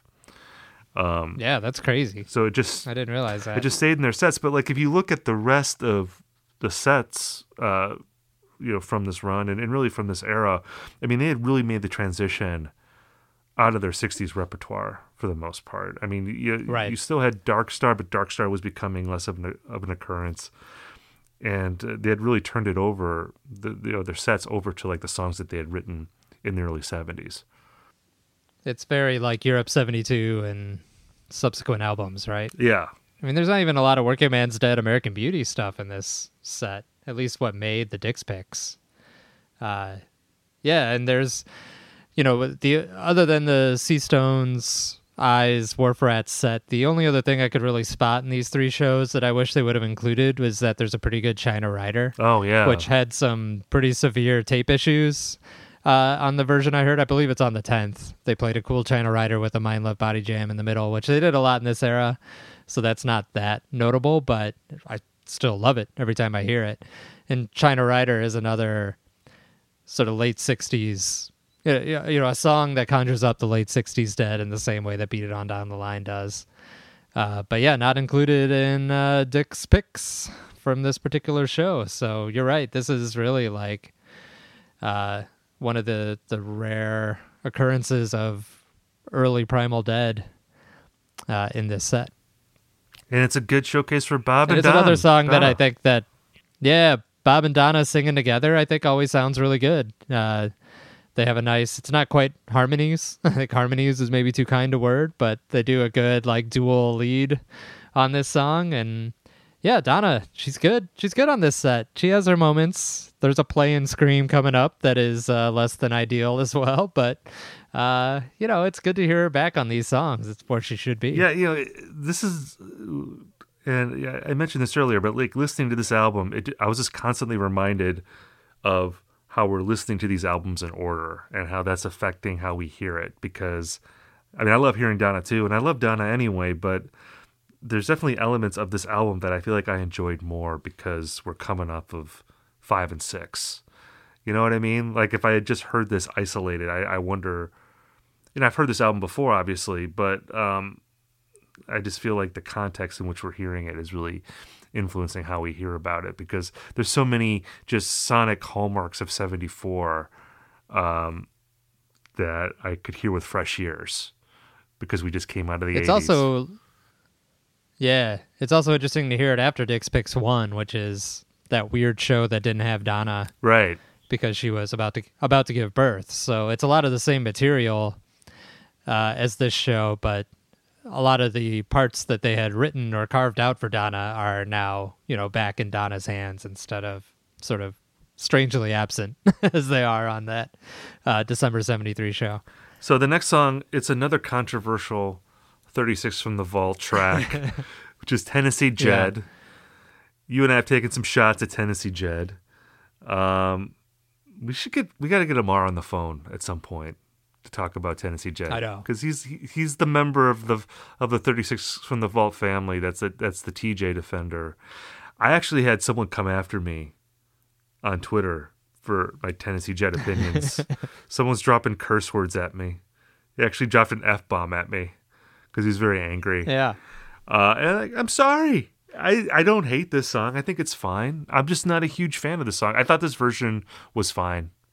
But to me, Tennessee Jed, like, I'm never blown away by this song. I wasn't bored listening to this version. I thought it was fine, but like it was just fine to me. Yeah. I mean, that's all I got too. It was like, I wasn't turning it off. I didn't use my bathroom break here. It was just, yeah, that's another Tennessee Jed, and I wish I could hear it with the ears that people who really appreciate Tennessee Jed hear it with, because I want to know what is different about, you know, unique versions of Tennessee Jed. But I don't know, like, people say that Jerry has a really interesting and playful solo on it, which I can kind of hear, and there's like a tension with whether he's actually going to land it with the rest of the band instead of just kind of a classic Grateful Dead train wreck at the end of the jam, to my ears, he does land it here. So hey, cheers to that. But yeah, what else can you say about old Jed? Yeah, and I'm not going to say anything else because I feel like I got out of that without saying anything too offensive about Tennessee Jed. So I'm gonna quit while I'm ahead on that song. Let's go into Playing in the Band, and this is an epic version of this, and it had shades. What was that? Was that when was the last time this occurred? Was that the two, Dick's Picks 2, where it had like the long plan? So again, that was Dick's Picks 1 as well. Oh, it was 1. So okay. Also in this same era, yeah. And I sort of went on the record with being sort of bored with that one, or at least like perplexed. Like, I wasn't really feeling it in the sort of gut sense. It just seemed like kind of brainy and free and not really didn't really move me. But this is one that I like a lot, and I think it's a lot darker than that version, and it has a lot more momentum behind it. And this is also where it really jumps out that Keith is playing a ton of electric piano. Yes. Like, this is the most electric piano I've ever heard Keith play. Loved it. In a Dead set. And what that really brings out, you already brought this up, but it sounds like they were listening to a lot of electric Miles Davis band, and he was just churning out, what, like 2 or 3 albums a year, right? Of jazz fusion at this point. This is kind of like at the tail end of that period for Miles, but you can see how the Dead would be listening to a lot of that, like Bitches Brew in a Silent Way and so forth, Miles lineups, and saying, hey, we can do something like this. And Keith busting out the electric piano and playing some like Chick Corea lines all over this plan it's very appealing to me. Yeah, and kept my interest a lot more than the 73 version we heard several volumes ago. Yeah, I agree with that 100%. I love the electric piano. This version of Plan comes from the September 11th show that we were talking about earlier, and I feel like some of the energy that I love from The Eyes of the World is also in this version of Playing in the Band, and I guess it's because of the electric piano. It has that same kind of jazz fusion feel that you get from the Lagin set in the September 11th show, and I really love that. And yeah, it was just making me think about how they were really pushing Playing Out in 74. Did you ever listen to the entire 46-minute version that's collected on that Believe It If You Need It Pacific Northwest compilation that came out? I think that was last year. I did once. That's kind of an endurance test. That's like a little too much. That's a little too much playing for my taste. Yeah. I mean, I'm glad it exists, and I look forward to revisiting that sometime and hopefully being blown away by it. But, I mean, to me, that's more fun in theory than it is to listen to. That's a little bit too long. This version, I think, is around 24 minutes or so. So it's about half as long. And I don't feel, and I never feel bored by it. I thought I was riveted the entire time.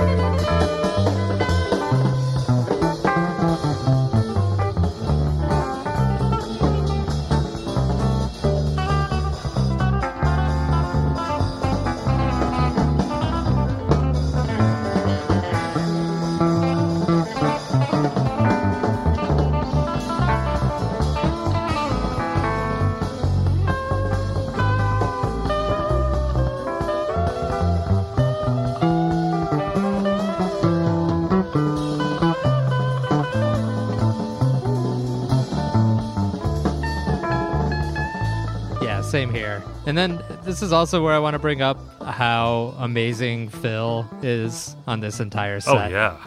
I think he is absolutely the MVP of this volume. And it made me think, is 73 and 74 considered such a great era of the Dead because Phil was basically at his peak powers at this time? This is an era where I really feel like he was, like Jerry is always number one. But this is where Phil is 1A. He is playing just as much of a lead role as Jerry in some jams. And depending on how a tape or a live release like this one is mixed, he's just as loud as Jerry and just as present and, in the foreground of these improvisations as Jerry. And I love it. I mean, I think there's people that maybe Phil is not their favorite part of the Dead that might be turned off by this era, but I think this is really sort of the secret ingredient as to why I'm drawn to this particular era of the Dead. Yeah, I love Phil in 74. I mean, I would say Phil and Keith. I mean, I think this was peak Keith, and I don't think he was as good when they came back from the hiatus, and then he starts, going into a decline, that last several years in the back half of the 70s. But yeah, I mean, Keith and Phil both sound fantastic on this track. And Phil, again, he was doing a lot of acid at this time, so he was still waving the acid flag in the Dead, and maybe that was rubbing off on his playing at this time, because it seemed like Jerry and some of the other guys were more into the white powder, and he was more. I think he was the most into the Wall of Sound too, and sort of the opportunities that opened up sonically for the band. This thing I mentioned about how each string of his bass had its own separate speaker cabinet is like such a geeky thing. And the fact that he had set that up and was using all that technology and also using some weird effects and technology when he was playing with Ned for the Seastone sets, Phil just seemed to really be riding high at this point. He even looks cool at this point. I mean, it might be the only year that Phil actually looked cool. Well, like, did he have... Because, you know, like in the Grateful Dead movie, he has that, like, incredible bass strap that's, like, huge. It's, like, huge. Did he have that? I wonder if he had that, like, throughout 74 or if that was just, like, a special thing. He must have, right? Yeah, I don't know. I mean, he's got, like... We gotta get He's got a nice beard going. He's... Right. Yeah, he needed a beard. He's not quite into, like, mom jeans and beer belly and tucked-in shirts and all that and big, giant prescription glasses and... Yeah, it's like this is peak Phil, and I, you know, for different reasons, I feel like he didn't really come back from the hiatus as strong, and I really missed him a lot in those '80s shows. I think we talked a lot about how Brent took over some real estate in the Grateful Dead sound and sort of pushed some other people to periphery, and I think Bob and Phil are the two that really maybe suffered in that equation because, you know, Bob also struck me in this set. It was like a revelation hearing Bob at full on like rhythm guitar, you know, counterpoint again after he was doing maybe some simpler things in the 80s. And Phil had some big moments in the 80s, but he certainly wasn't as busy and active and full of ideas as he was, as he is on this show in this set. Yeah, absolutely. And, you know, it's good for us to say nice things about Phil because we've made some jokes at Phil's expense. So we got to give him some props, you know, because he deserves it. So there you go, Phil. We love you. Yeah.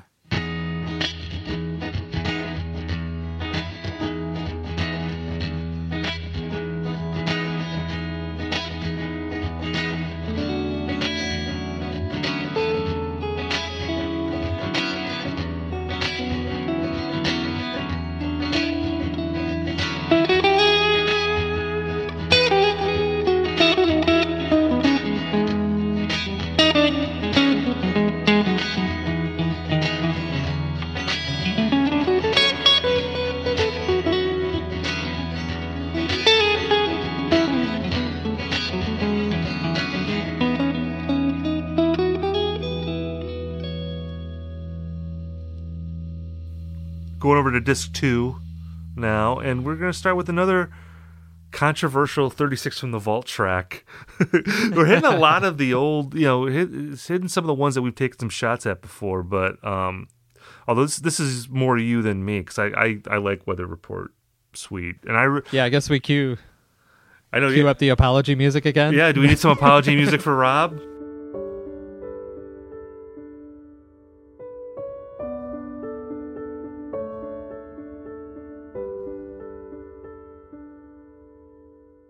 Because, I mean, you like this version. Because was Weather Report Suite, was that also in one? Yeah. This is like we're fully cycling back to all the Dick's Picks one material and takes. We came out guns blazing in our first episode, man. Well, I like this version a lot. And I feel like, you know, I think this song sometimes the knock against it is that it can drag a bit and lose its way. And I didn't really get that from this. I mean, especially in the back half, I thought the Let It Grow section, again, you kind of get that jazz fusion feel as they get into the jammy part of it. And I really like that. I really like that feel for the Dead. And the beginning part, I know that you've talked about the intro feeling a little sleepy to you, but I thought it was beautiful on this version. Yeah, I think it gets... So I always like the Let It Grow part of Weather Report Suite, and it just opens up into some really big jams starting around now, and this one is tremendous. But yeah, I didn't feel like the path of getting to Let It Grow was quite as tedious this time, and it's probably, this is going to sink my apology, but part of the way I don't like the Dick's Picks 1 version is that I think Jerry's playing slide on it, and kind of don't like Jerry Garcia playing slide guitar, which is a weird thing, because I like him playing pedal steel a lot, which is, you know, very similar to slide in its tone. But I kind of think his slide guitar on the Dick's Picks 1 version is pretty awful. Not Bob awful, but it's not great. And it's a lot better on this version. So that's my like pseudo apology, is going even harsher on the Dick's Picks 1 version. I listened to both back to back today because I was like, why do I like this version so much more? And that's what really leapt out to me. And also the fact that they're just playing a little faster. And again, you've got some really great electric piano from Keith throughout, both the composed part and the jam, and that fusiony feel. And yeah, the song, it sounds like they've been playing it for a year longer than last we heard it, and it sounds a lot better. And it also sounds like they're maybe ready to let the prelude in part one go and just keep the Let It Grow part around, which is what they did, I think, pretty much for the rest of their time. A weak apology. Your apology was a lot better. Mine's more of like a I'm sorry if anyone was offended, but I was right.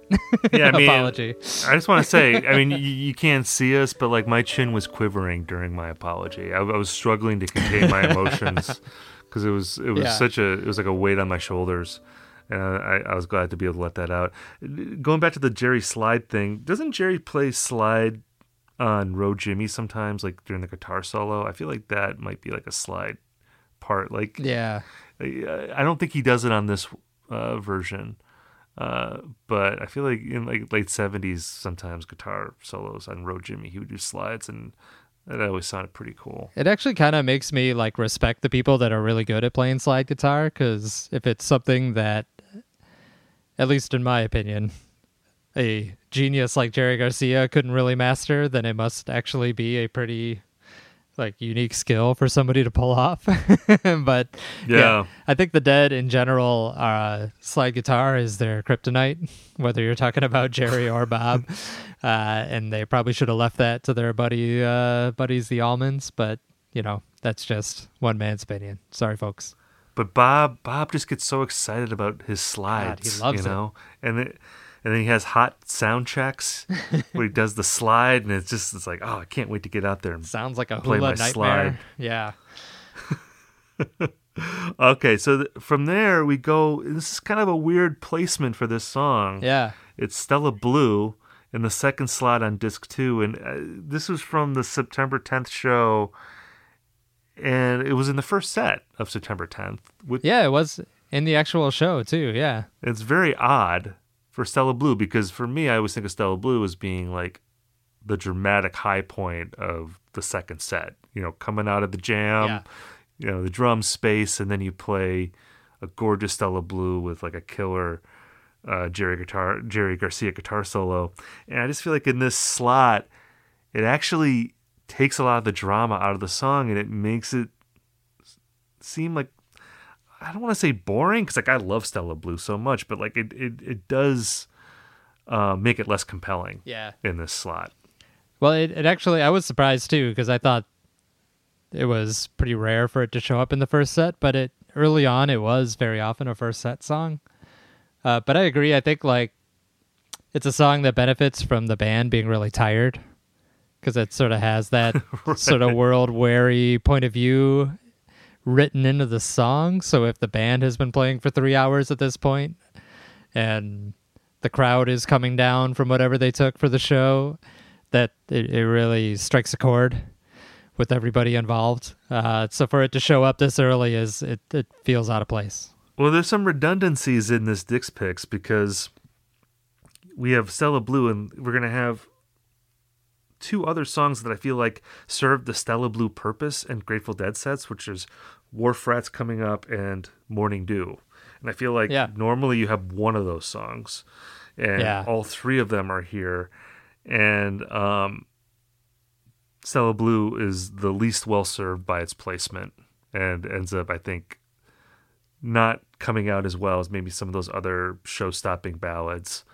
Although I feel like if you had put Wharf Rat in this slot, it would suffer the same fate. Maybe not Morning Dew, but at any rate, still love Stella Blue. Just don't think it's a good first set song or an early second disc track. Yeah. And we've talked a lot of trash about, you know, going from the 80s back to the 70s, but, you know, we just had a really excellent Stella Blue on Dick's Picks 6 that I think is the best Stella Blue we've heard so far in the Dick's Picks run. Oh, in this version, it shocked me almost that it was a step back, that I would prefer an 83 version over a 74 version, but I think they hit that 83 version a lot harder, and yeah, cheers to the Brent era for winning at least, you know, one of these battles. Well, in a way, I mean, I think what I said earlier about Road Jimmy could apply to Stella Blue, in that the pathos of like the older Jerry playing a song like that, it can work to the song's advantage, you know, because he, as you said, it sounds better to hear Stella Blue when the band's a little tired. And then when you add Jerry's condition at that time, he's tired all the time. He's tired all the time, and it does add another layer of drama to that song. So to hear him whip out that majestic guitar solo through that murk, it just lifts that song so high. And you just don't have that dramatic edge to this performance, because where it ends up. Yeah.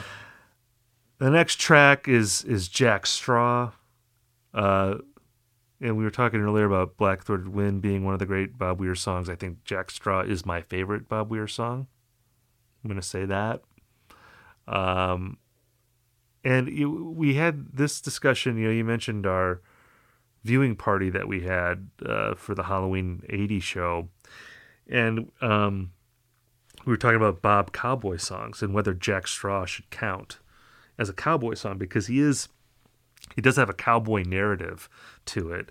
But yeah, I feel like people use cowboy songs for Bob as a pejorative, you know, because he has like a bunch of, you know, these like upbeat first set songs that all kind of sound the same. You know, Me and My Uncle, Big River, you know, Mama Tried, El Paso, like a lot of those songs. And because like most people are saying that they don't count Jack Straw as one of his cowboy songs, and I feel like that's a compliment to this song, because people they just don't want it to count. Yeah, it's like a cut above of, you know, those songs. So I don't know, that's a nerdy Grateful Dead fan conversation to have. Probably doesn't really matter to anyone else, but again, it's a great song, and I think this is a really great performance of it. Yeah, I mean, people are like killing each other and riding on trains in Jack Straw. I feel like that alone is enough to count as a Western, or, you know, sort of theme. Maybe it's like you were talking about with Peck and Paw, that like it might be a modern Western, but it's still a Western.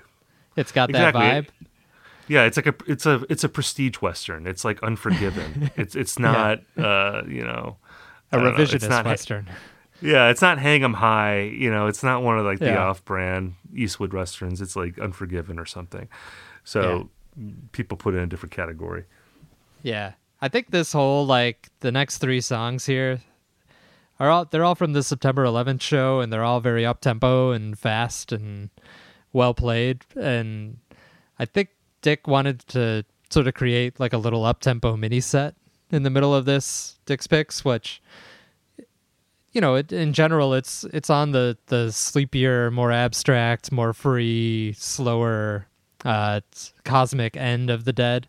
So this is kind of like a little break where it's just like really crisply, fast-paced Grateful Dead songs. And if you listen to all three shows, there is sort of a running theme of the band joking about how jet lag they are. Like, I think the Bob quote at the start of the second show is that it's all jet lag and Grateful Dead standard time zone. So they were clearly dealing with sort of the after effects of flying over to England and then having to play at a strange time of night for them, I guess. But well, and then know, like the roadies were also putting all their cocaine into garbage cans and setting them on fire. They didn't have their cocaine. It got all bonfired, Well, they had to go find cocaine, you know, right after that. It apparently wasn't that difficult, but yeah, still, jet-lagged and trying to snort your way to alert, you know, to a more alert state of mind is not the best position to be in. So this is sort of, this little run of songs is, there's nothing super exceptional about it, but it is like a nice change of pace in the middle of this set, where by the 11th, the band had kind of got its shit together and got on England time and sounded a little more lively. So I think Dick put in this segment of songs, very short songs, just as, yeah, that sort of different flavor. Yeah, I mean, 'cause, you know, the songs we're talking about, we have Brown Eyed Women and Big River. And I have to say, like, you know, Brown Eyed Women can be a song that, I mean, it's a song I like. It could sometimes feel a little bit like a placeholder, like you're waiting to get through this song to get something to a little bit more, something a little bit more interesting.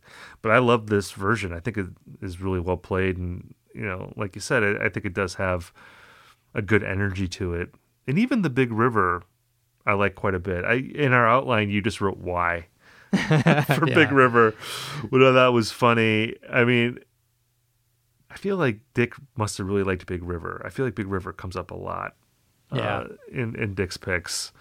And it is where I took my bathroom break on this set because it was hard to choose. These highlight sets make it a lot harder because he's not giving you those obvious bathroom songs.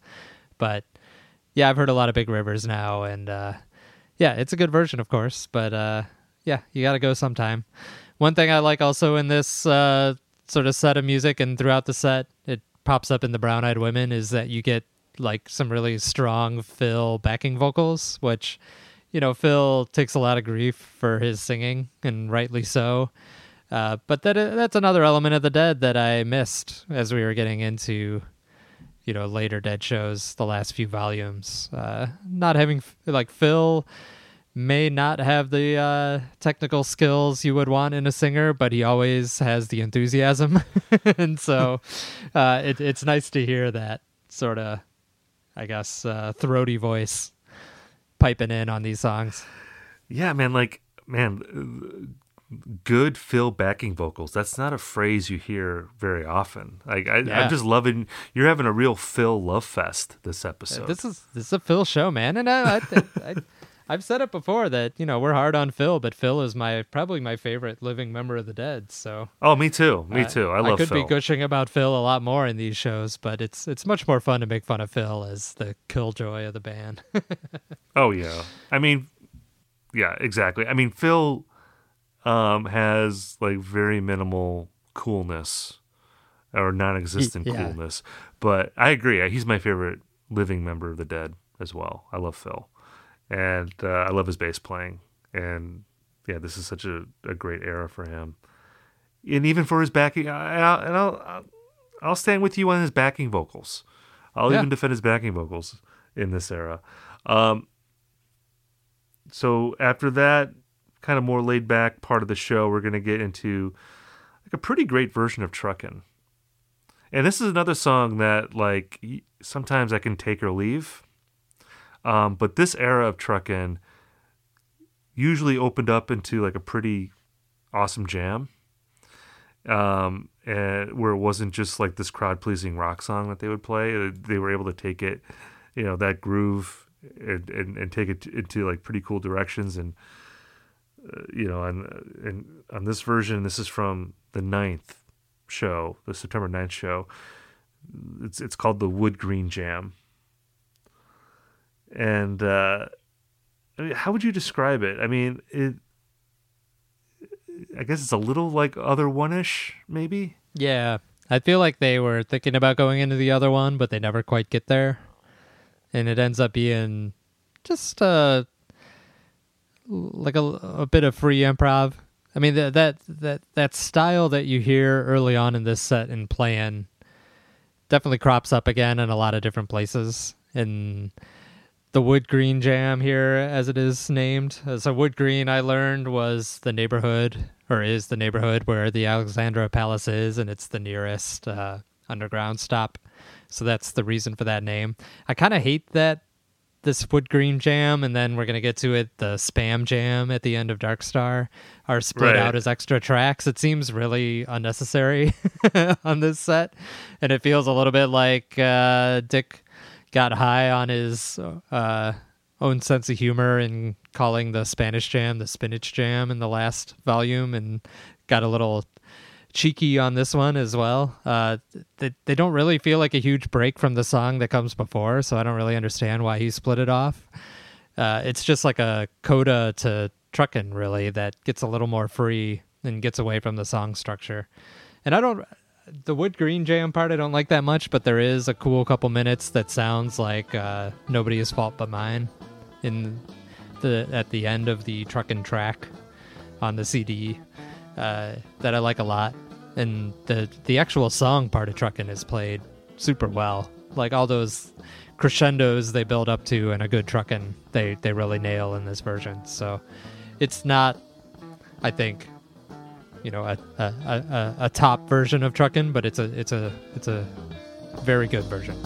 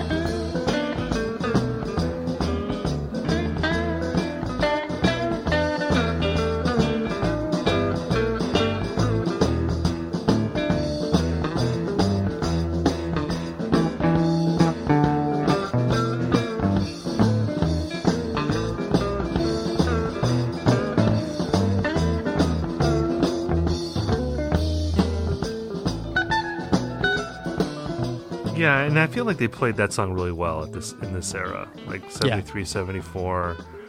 You know, they would really build up a good head of steam in the song proper. And I actually liked the Wood Green jam. I thought that was pretty cool. It's not mind-blowing. I mean, the part that is tough about this progression, because we're going to go from Truckin' to the jam to Wharf Rat, is I just flash back to the September 11th show, and I really like the Wharf Rat that comes out of the Seastones and the Eyes of the World, and just that progression I think works so well. So knowing that other Wharf Rat is out there just diminishes this one a little bit. And also, as I said earlier, it's a little weird to have Stella Blue and Wharf Rat on this same disc and so close to each other. It feels a little redundant, even though I love both songs. Just feels like, you know, you've got two songs that essentially serve the same purpose, really close to each other. Yep, totally agree. It's a quality Wharf Rat, but yeah, it's the one place where the sequencing is a little strange. And we didn't mention this up earlier, but I kind of thought, you know, when you listen to it on Spotify or a streaming service, or put the discs in back to back, the play-in and the weather report suite are also a little similar sounding. But in the old days, when you were maybe not listening to all three discs in a row, having those on separate discs makes a lot of sense. Yeah, I was gonna say, like, as someone who owns the CD set, that came off pretty well to me. But again, those are at least on separate discs, whereas Stella Blue and Wharf Rat do fall on the same. They're both on the second disc of the CD set, so you end up hitting them both. And there's really not like a great. I mean, even though trucking does turn into a jam, there's not really like a great jam vehicle on this disc. Well, or, Let It Grow, I would say, is at this point, I suppose, a big jam. Yeah, but I feel like that's like still pretty composed. You know, I mean, there is some, I don't know, just like where they're really kind of going out there. This isn't like the jammiest disc, like Dick's Picks, like overall. I mean, we're going to get into a Dark Star here in a little bit, but I don't know. I feel like it's like fairly down the middle, relatively speaking. Yeah. Maybe they could have cut that Jack Straw, Brown Eyed Women, Big River, and made room for the Eyes and the Wharf Rat from September 11th. But, you know, yeah, it's like, I think hindsight is easy. I mean, like, just from our conversation before, I feel like he could have utilized the fade in. I think that might have been the way to go with this, just to get the eyes of the world and the wharf rat in here. I think that would have been worth it, even if it would have been a little bit weird to cut out, or do like a shorter version of Seastones, like what they ended up doing on the subsequent Dick's Picks, just to get that in there. Going over to disc 3 now. Starting off with Me and My Uncle, and this was my bathroom song.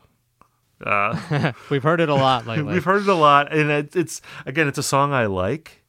I'm just tired of this song, and there's already been a fair number of Bobby Cowboy songs already on this album. Yeah, and it's like I just didn't really need Me and My Uncle at this point. Yeah. I mean, I think this version is actually really great, though. It's definitely the best one we've heard, I think, so far in the Dick's Picks. So I can see why you would include it. And also, you know, it's been on 3 of the last 4 Dick's Picks, and I haven't done the math, but I feel like the Dead probably played it in maybe like a third to a half of their shows. So yeah, the ratio is actually not that far off. But yeah, this is like a... This is Me and My Uncle at its best, so it's welcome to hear that at least. Jerry plays some really awesome fills in it that I like a lot. But you're right, there is a lot of Cowboy Bobby on this set, and while it's a nice contrast, I guess, to, you know, outer space cosmic jazz fusion Dead, it's a little much in close confines. I think just like listening to the record, I was anxious to get to the rest of this disc because there's a lot of meat on disc 3, and I was just like, let's get to Not Fade Away. You know, I don't need the Me and My Uncle, but you know, point taken. I think it's still a pretty good version of that song. So if you want to sit through it, I won't argue against it. So. As I said before, the next song is Not Fade Away, and this is another song that we've heard quite a bit on the Dick's Picks so far. It was in 4, and it was in 6, and of course the Dick's Picks 4 version is incredible, and the 6 version was good too. I mean, so like this is another very reliable vehicle for them, and I thought this version was good too. I mean, I don't think it's my favorite version that I've heard so far in the Dick's Picks series, but it certainly they don't embarrass themselves on this song by any stretch of the imagination. I think they still perform it quite well. Yeah, it doesn't feel like 16 minutes, and every time I listen to it, it's like over before I even realize it. But the flip side of that is I can never really think of that much interesting to say about it. I guess I guess in contrast again to the really jazzy cosmic improvisation you're getting in the other big jam vehicles on this set, like Not Fade Away is definitely going to be a straight ahead rocker sort of jam, and that's what it is here. It's pretty much 16 minutes of like lightning Jerry, and that's cool, and it's a nice contrast to everything else. But other than that, it's not a huge version for me. I think we got a little like criticism that we didn't talk about the Volume 4 version enough, which is it is an amazing version of that song. I think we were just running out of steam after a very long episode about a very long Dick's Picks, and so we'll give it the belated nod at this point. But this version, you know, good. But if I'm going to reach for one out of this recent batch, actually, I'd probably reach for the Volume 2 version. I love that Volume 2 version with the Going Down the Road Feeling Bad in the middle. My thing with Not Fade Away is that I always enjoy hearing it, and it's always well placed in a set. But like I guess similar to what you just said, it's like hard for me to think of anything to say about it. I mean, it doesn't. It rarely kind of extends beyond just being like a really fun song to hear. You know, like I'm often not blown away by it, but I always enjoy it. So like I don't really want to criticize it, but it's also not something that I'm gonna like force on somebody to hear, because I think it's like a great way to get into the Dead. You know, if you hear this version of Not Fade Away, so that would be my thing about that. Next, we get into Dark Star. And Dark Star at this point was really becoming an increasingly rare occurrence. And then after 74, it would become really, really rare. I mean, I'm trying to think of, like, how often they played it, like, once they got back from hiatus. I mean, it really seemed like something that they all but retired. Yeah. You know, once they came back. And it's funny that they only played 6 in 1974, I believe, which I always thought there were more. And I guess it's just that every Dark Star they played in this era is pretty much considered a classic version. Like, it's got a 1,000 batting average at this point. And yeah, this is a pretty tremendous one and really fascinating to compare to some of the other Dark Stars we've heard so far in this series, because yeah, it has a totally different flavor, I think, to either the Dick's Picks 2 or the Dick's Picks 4 version. It is exceptionally mellow, and we talked about the jet lag before, and in certain places, I think the jet lag actually benefits the Dead, particularly in this era where they are a lot more jazzy and laid back and have a lot of space in their music. And not just in the outer space sense, but in the sort of minimalist landscape that they were exploring at this time. And man, this one just really floats along to the point that they don't even sing the first verse of the song until 22 minutes in. It's incredible. And they never get to the second verse. I was listening to it, and I was like, are they just not even going to sing the first verse? Like, is it, or did I miss it? Did I just, like, it's so spaced out here that I forgot that Jerry sang it? And to me, it's even like, I'm impressed that they remembered to sing it, because like, they're so deep into this jam that it's kind of remarkable that Jerry even thinks to bring it back to the point where he, you know, to a landing space where he could sing the first verse over it. It's crazy. Yeah. My assumption is that he didn't plan to wait that long. He just got on a tangent and it just totally worked. And I was like, oh wait, the way it's split up on the album is that, you know, he says it, you know, he sings the first verse 22 minutes in, and then it transitions to like the Spam Jam, which again is another one of those things where, I mean, should we just call this a 31-minute Dark Star instead of like a 24-minute track and a 7-minute track? I mean, it feels like it's all one thing. Yeah. But yeah, I mean, if we compare it to the other Dark Stars that we've heard so far in the Dick's Picks series, you know, from the Volume 2 version, of course, that has the Tighten Up Jam in there. That one feels, and we've talked about this before, and I like that Dark Star a lot, but it feels a little premeditated where you've got this kind of funky jam in the back half that really carries the song and it makes it work, and it's super fun to listen to. I mean, that's maybe the most accessible Dark Star out of the three that we're talking about. I mean, it's a very approachable Dark Star. Yeah, for sure. Then you have the Volume 4 one, which feels like an epic journey into outer space. You know, there's like frenetic parts to that. You know, it kind of, there's parts that like, yeah, that feel very upbeat and supercharged, and then it kind of slows down, and there's different sections to it, and it has a real narrative to it with a beginning, middle, and an end. And then you have this version, and as you said, it's much more mellow and it's spacier, and I think that is a hallmark of Dark Stars of this time. You know, from 73, 74, they do tend to, I think, have that feel to them, and I really like that part of it. It's not as again, it doesn't have the edge of the Dick's Picks 4 version. It is more of like stargazing music, you know, like laying on your back in a field and just staring at, you know, different constellations floating by, like that kind of more contemplative type vibe to it. But for me, it works beautifully. And again, I love this era of Dark Star. I would say that I would probably give Dick's Picks 4, that version, the edge, just because it is such a mind-blowing version of that song. But yeah, this is really beautiful. And yeah, I feel the same.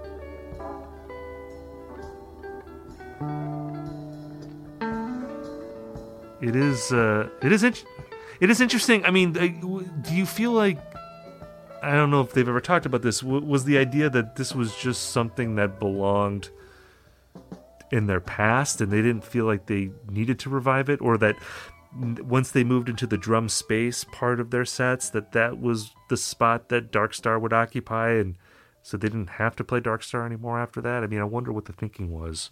Yeah. With kind of setting this vehicle aside. Well, that like drum space being what they would do in Dark Star, you know, it's coming down. That comes a little later. I think it was just, as we talked about earlier, the Dead really trying to put the past behind them and concentrate on new material, and maybe being a little burnt out on playing Dark Star every night for several years in the late 60s and early 70s, and being more engaged with Play-In or Eyes of the World or things like that, where they can explore some different flavors. But yeah, I think, you know, you're right that this is a more uniform version of Dark Star than the Volume 2 or Volume 4 versions. And, you know, the Volume 4 version might be my favorite ever. So obviously this one isn't going to crowd that one out, but I like that it's a song that can be taken in all these different directions. I appreciate that. And I really like zoning out to this version. It sounds that there's parts of it that sound very Floyd-y to me, and maybe right. I doubt that was an intentional nod to being in England and at the site of this famous Pink Floyd show. But there's a specific stretch, sort of minute 17 to 20, where I think Keith is still on the roads, though he's making it sound almost like an organ, and it reminds me of like a Richard Wright echoes sort of keyboard tone. But it is very much more in that sort of Floyd-y stargazing tone that you were talking about than the other version of Dark Star, which have, you know, maybe a 5 or 6 minute stretch that occupies that same flavor, but then can transition into a feeling groovy jam where it's sort of blissful and peaky for a while, or like a really loud feedbacky section. In this one, it gets a little feedbacky in the spam jam part at the end after the first verse, but leading up to the first verse, it's just sitting in that mellow cosmic zone that will be a few minutes in the earlier versions of the song, but they just ride it out for nearly half an hour. Yeah, and I really love, I mean, it, you know, there's versions of Dark Star that like take you to the dark side, you know, or like threaten to take you there, sure, you know, or they'll take you there and back. And this is just like, just beauty, you know, we're going to be in the cosmos, and it's going to be really nice the entire time. And, I will say that as much as I love the Dick's Picks 4 version, and I would probably give it the edge, this might be the Dark Star I would return to more, just because, like, if I needed to meditate, like, this is the kind of music I'd want to play, you know? It has that quality to it, and it's really, you know, it's like a medicinal type quality. It's very therapeutic for your brain, I think, to listen to this kind of music. So we go from there to the Morning Dew, and Morning Dew has the slot that Wharf Rat or Stella Blue would often go into, the big dramatic ballad to help bring us home at the end of the show. And, you know, what can you say about Morning Dew that hasn't already been said, especially a Morning Dew coming out of a Dark Star? Which is one of the, you know, classic Grateful Dead tricks. It'd be something that they would do. I mean, this is like one of the last times they ever did that, right? Right. Again, it seems like something that happened a lot, but it's just like the versions that we know loom so large that it seems very natural, even if it didn't happen very often. So there were only a handful of versions, like 72 to 74, and it never happened again, though they often turned up in the same set. But yeah, again, Grateful Seconds had a really nice page that talks about all the Dark Stars into Morning Dews. And yeah, it just really sounds like a natural pairing, and it's a shame they didn't do it more, but, you know, it's special when they did do it. And that sort of meditative quality you talk about with the Dark Star That's like the long fuse that burns to explode at the end of This Morning Dew, really. Like, it's a great emotional climax for the preceding, 30, 40 minutes that lead up to it. I mean, since all three songs are on this album, I'm just curious, like, do you have a favorite, dramatic Grateful Dead ballad, out of those three? Yeah. Like, it would definitely be Morning Dew. Okay. I feel like Morning Dew hits more consistently than any others. And it's also sort of my early Dead bias, I guess, that Morning Dew was the one they played for the longest. And I love those late 60s, early 70s versions. I mean, I think I like Stella Blue the most, just because I think as a song, it holds up the most. And I think that just Jerry's vulnerability really comes out in that song. And it does in Morning Dew as well. I mean, Morning Dew is great. And I mean, I bring up this question because I am a Stella Blue guy, but like Stella Blue is kind of thrown away on this Dick's Picks, and Morning Dew just shines so brightly, and it has the great guitar solo at the end, and this was their dramatic closer for many years, and they had it down. I mean, they knew how to nail this song at the end of a show, and it comes off really well. So I don't know. I mean, maybe I lean towards Morning Dew now, but. I would have loved to hear Stella Blue in this spot, just as a point of comparison, because I think that song, if it's placed well and Jerry's in the zone, it is one of the most transcendent songs in the Grateful Dead catalog. Just not on this particular album. And then we wrap up here with U.S. Blues, as we said earlier, from the Mars Hotel record. In true Dead style. So this run, Dark Star through, actually Not Fade Away, the whole disc, as I said earlier, is all September 10th. But the Dark Star, Morning Dew, of course, was a natural. That was two songs in a row from the set, and then U.S. Blues was the encore of this show. But Dick, very wisely, his best omission from this package, cut the Sugar Magnolia that they played after Morning Dew, which that Morning Dew is such a perfect walk-off. It cracks me up that they felt the need to play Sugar Magnolia afterwards. And we've talked about this frequently, that we both like Sugar Magnolia, and it's a great Bob song, and it's fun to hear. But man, they really did not need to play Sugar Magnolia after this Dew. So cheers to Dick for chopping it off. I mean, I think in person they just felt an instinct that they wanted to leave people on an up note. And that's kind of what U.S. Blues is, so I don't understand why they needed Sugar Mags, too. I don't know. I guess they just... I was like, well, people like Sugar Magnolia, so we'll play that song. And yeah. But yeah, the U.S. Blues here, I think, works really well as that, we're going to play you out to the parking lot type song. Yeah. It's upbeat. It has the feel of the Chuck Berry covers that they were doing, but it just feels a little less tired, because I think even even in the mid 70s, it was a cliche to play Chuck Berry songs live. As great as Chuck Berry is, all the people that covered him kind of ran those songs into the ground. So to have a song that has a similar feel to that, but is maybe a little bit more pointed lyrically, a little more contemporary feeling, and as a Grateful Dead original song, I think it just worked really well. And also, it's a regular encore in this year, so fitting that he would cap off this set with a proper U.S. Blues encore. So, yep, and one more time to shout out Phil. Phil sounds great on this U.S. Blues, playing the lead bass, belting it out in the background. Cheers to Phil Lesh. You won this round, Phil. He did, man. Man, Phil getting tons of compliments.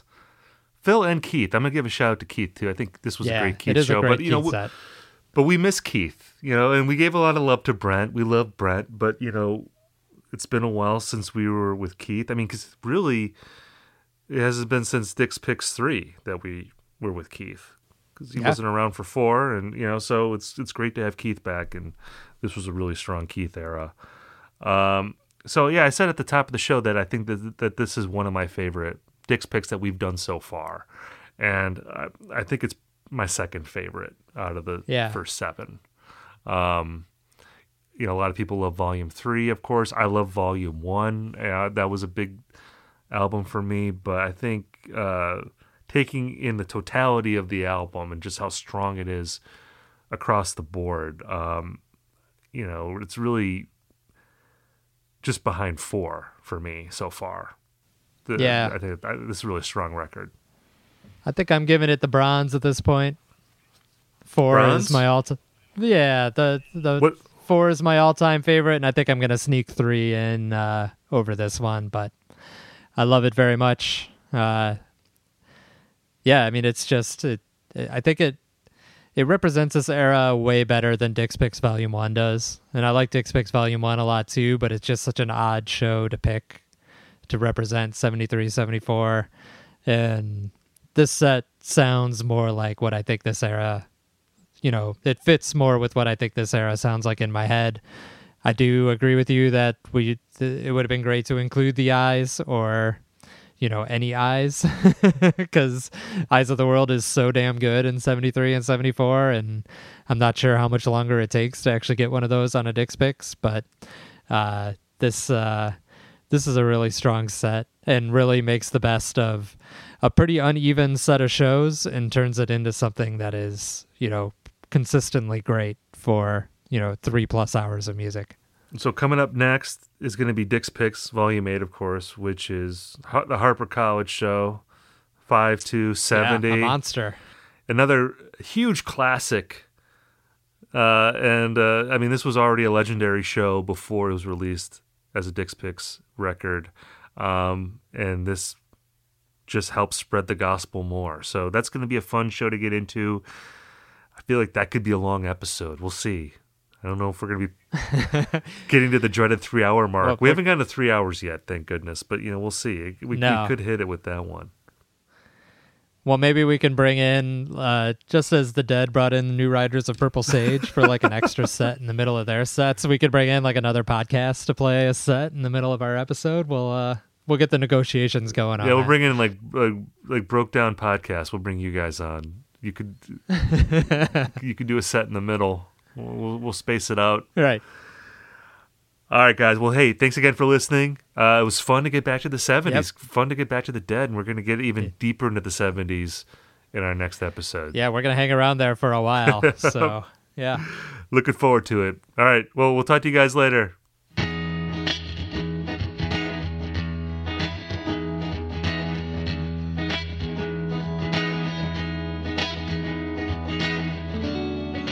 "36 from the Vault" is hosted by me, Stephen Hyden, and Rob Mitchum, and produced by Osiris Media. It is edited and produced by Brian Brinkman and mastered by Matt Dwyer. All music is composed by Amar Sastry, unless otherwise noted. Logo design is by Liz B. Art and Design. The executive producer of 36 from the Vault is R.J. B.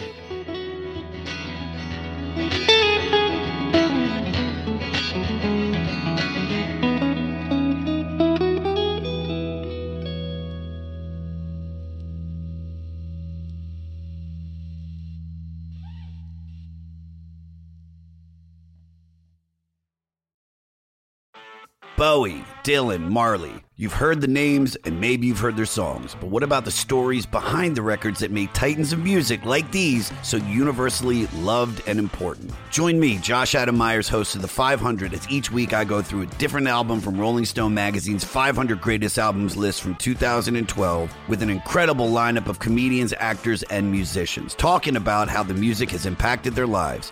New episodes of The 500 come out every Wednesday. Listen now wherever you get your podcasts. This is Krista Makes, guitarist and vocalist for Less Than Jake, and host of Krista Makes a Podcast, a songwriting podcast where every week I'm joined by an amazing guest to break down the writing, recording, and release of one iconic song from their career.